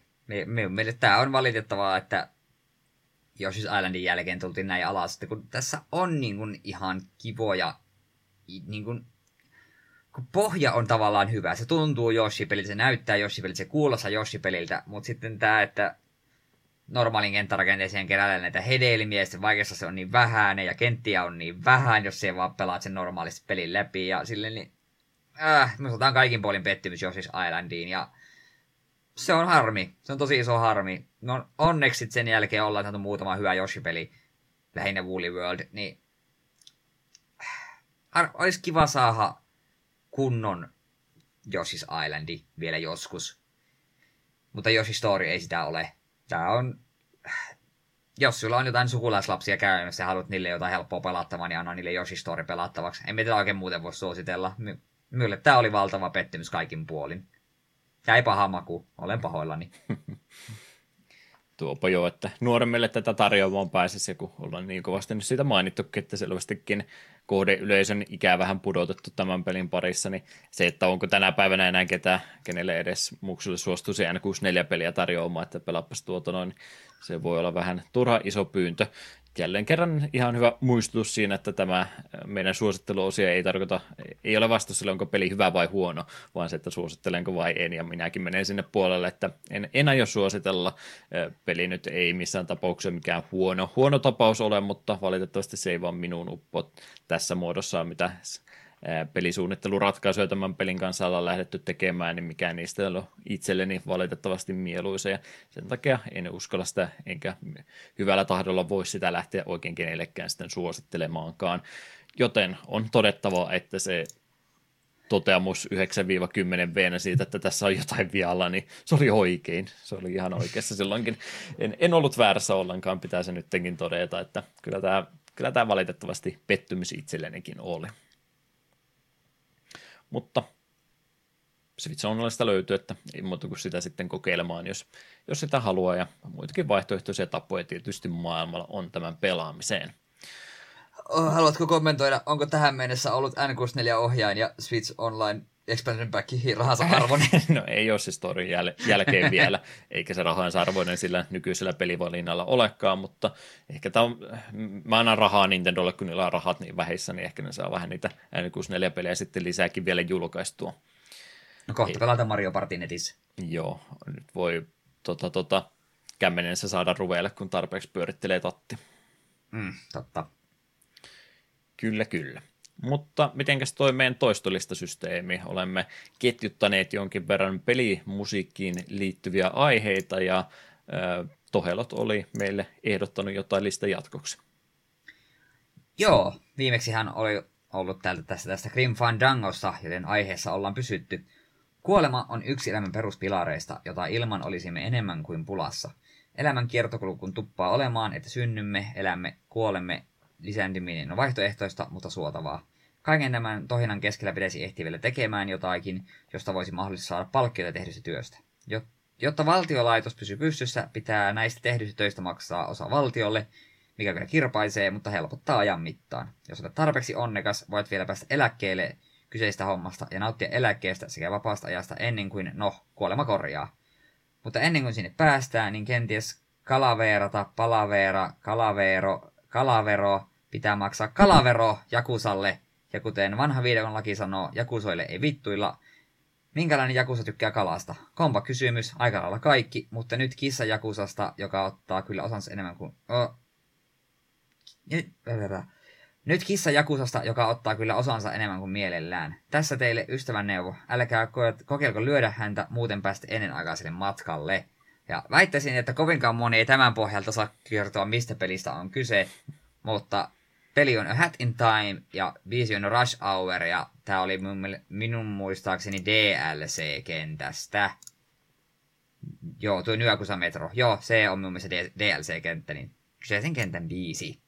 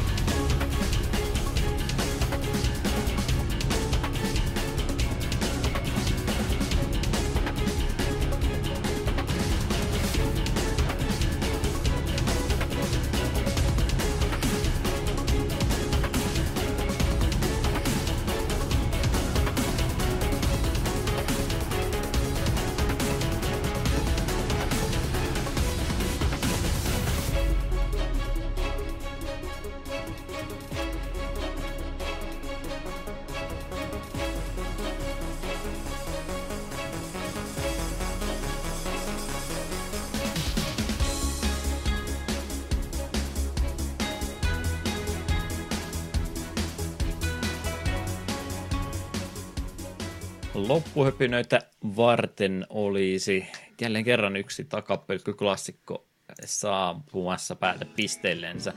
Mä yritän miettiä kovasti, miten mä loppuhyppinä, että pohjustaisi eri sanoilla kuin juuri noilla, mutta ehkä se on parempi vaan perinteessä pysyä. Mikä se olisi seuraava pelivalinta tuolle marraskuun alulle?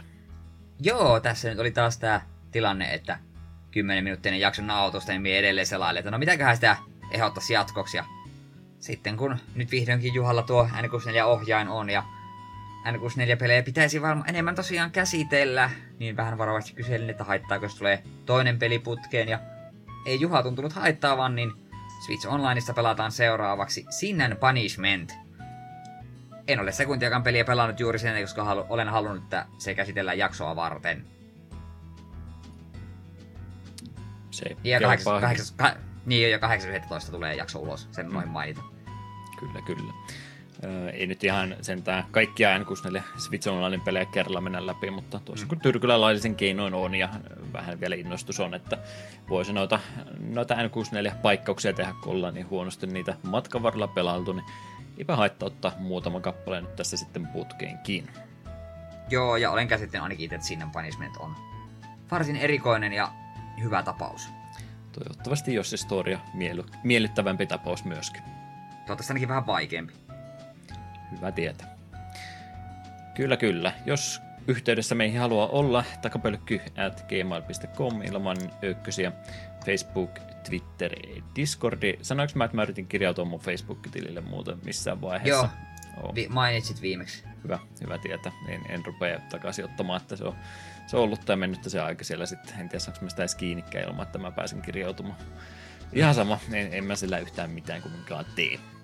Ja jotain muitakin kanavia olemassa, mutta ei me niitä mainosteta. Jes, jes, minä kiitän Kumarani jälleen kerran yhden jakson loppuun asti kuuntelusta ja ei tulla jotain, jotain yleensä on sanottu. En tiedä, onko sulla mitään järkevää sanottavaa, onko sulla mitään hyvää ja mietittyä sanottavaa. Välillä ne tuntuu tulevan tällä ihan viime hetkellä, mutta koitetaan kepille jäätä jälleen kerran Eetu, mitkä ovat saatosanat jakson lopulla. Niin, tyydyn vaan toteamaan Kikan sanon, että mä tahdon viihdyttää, sua kiihdyttää.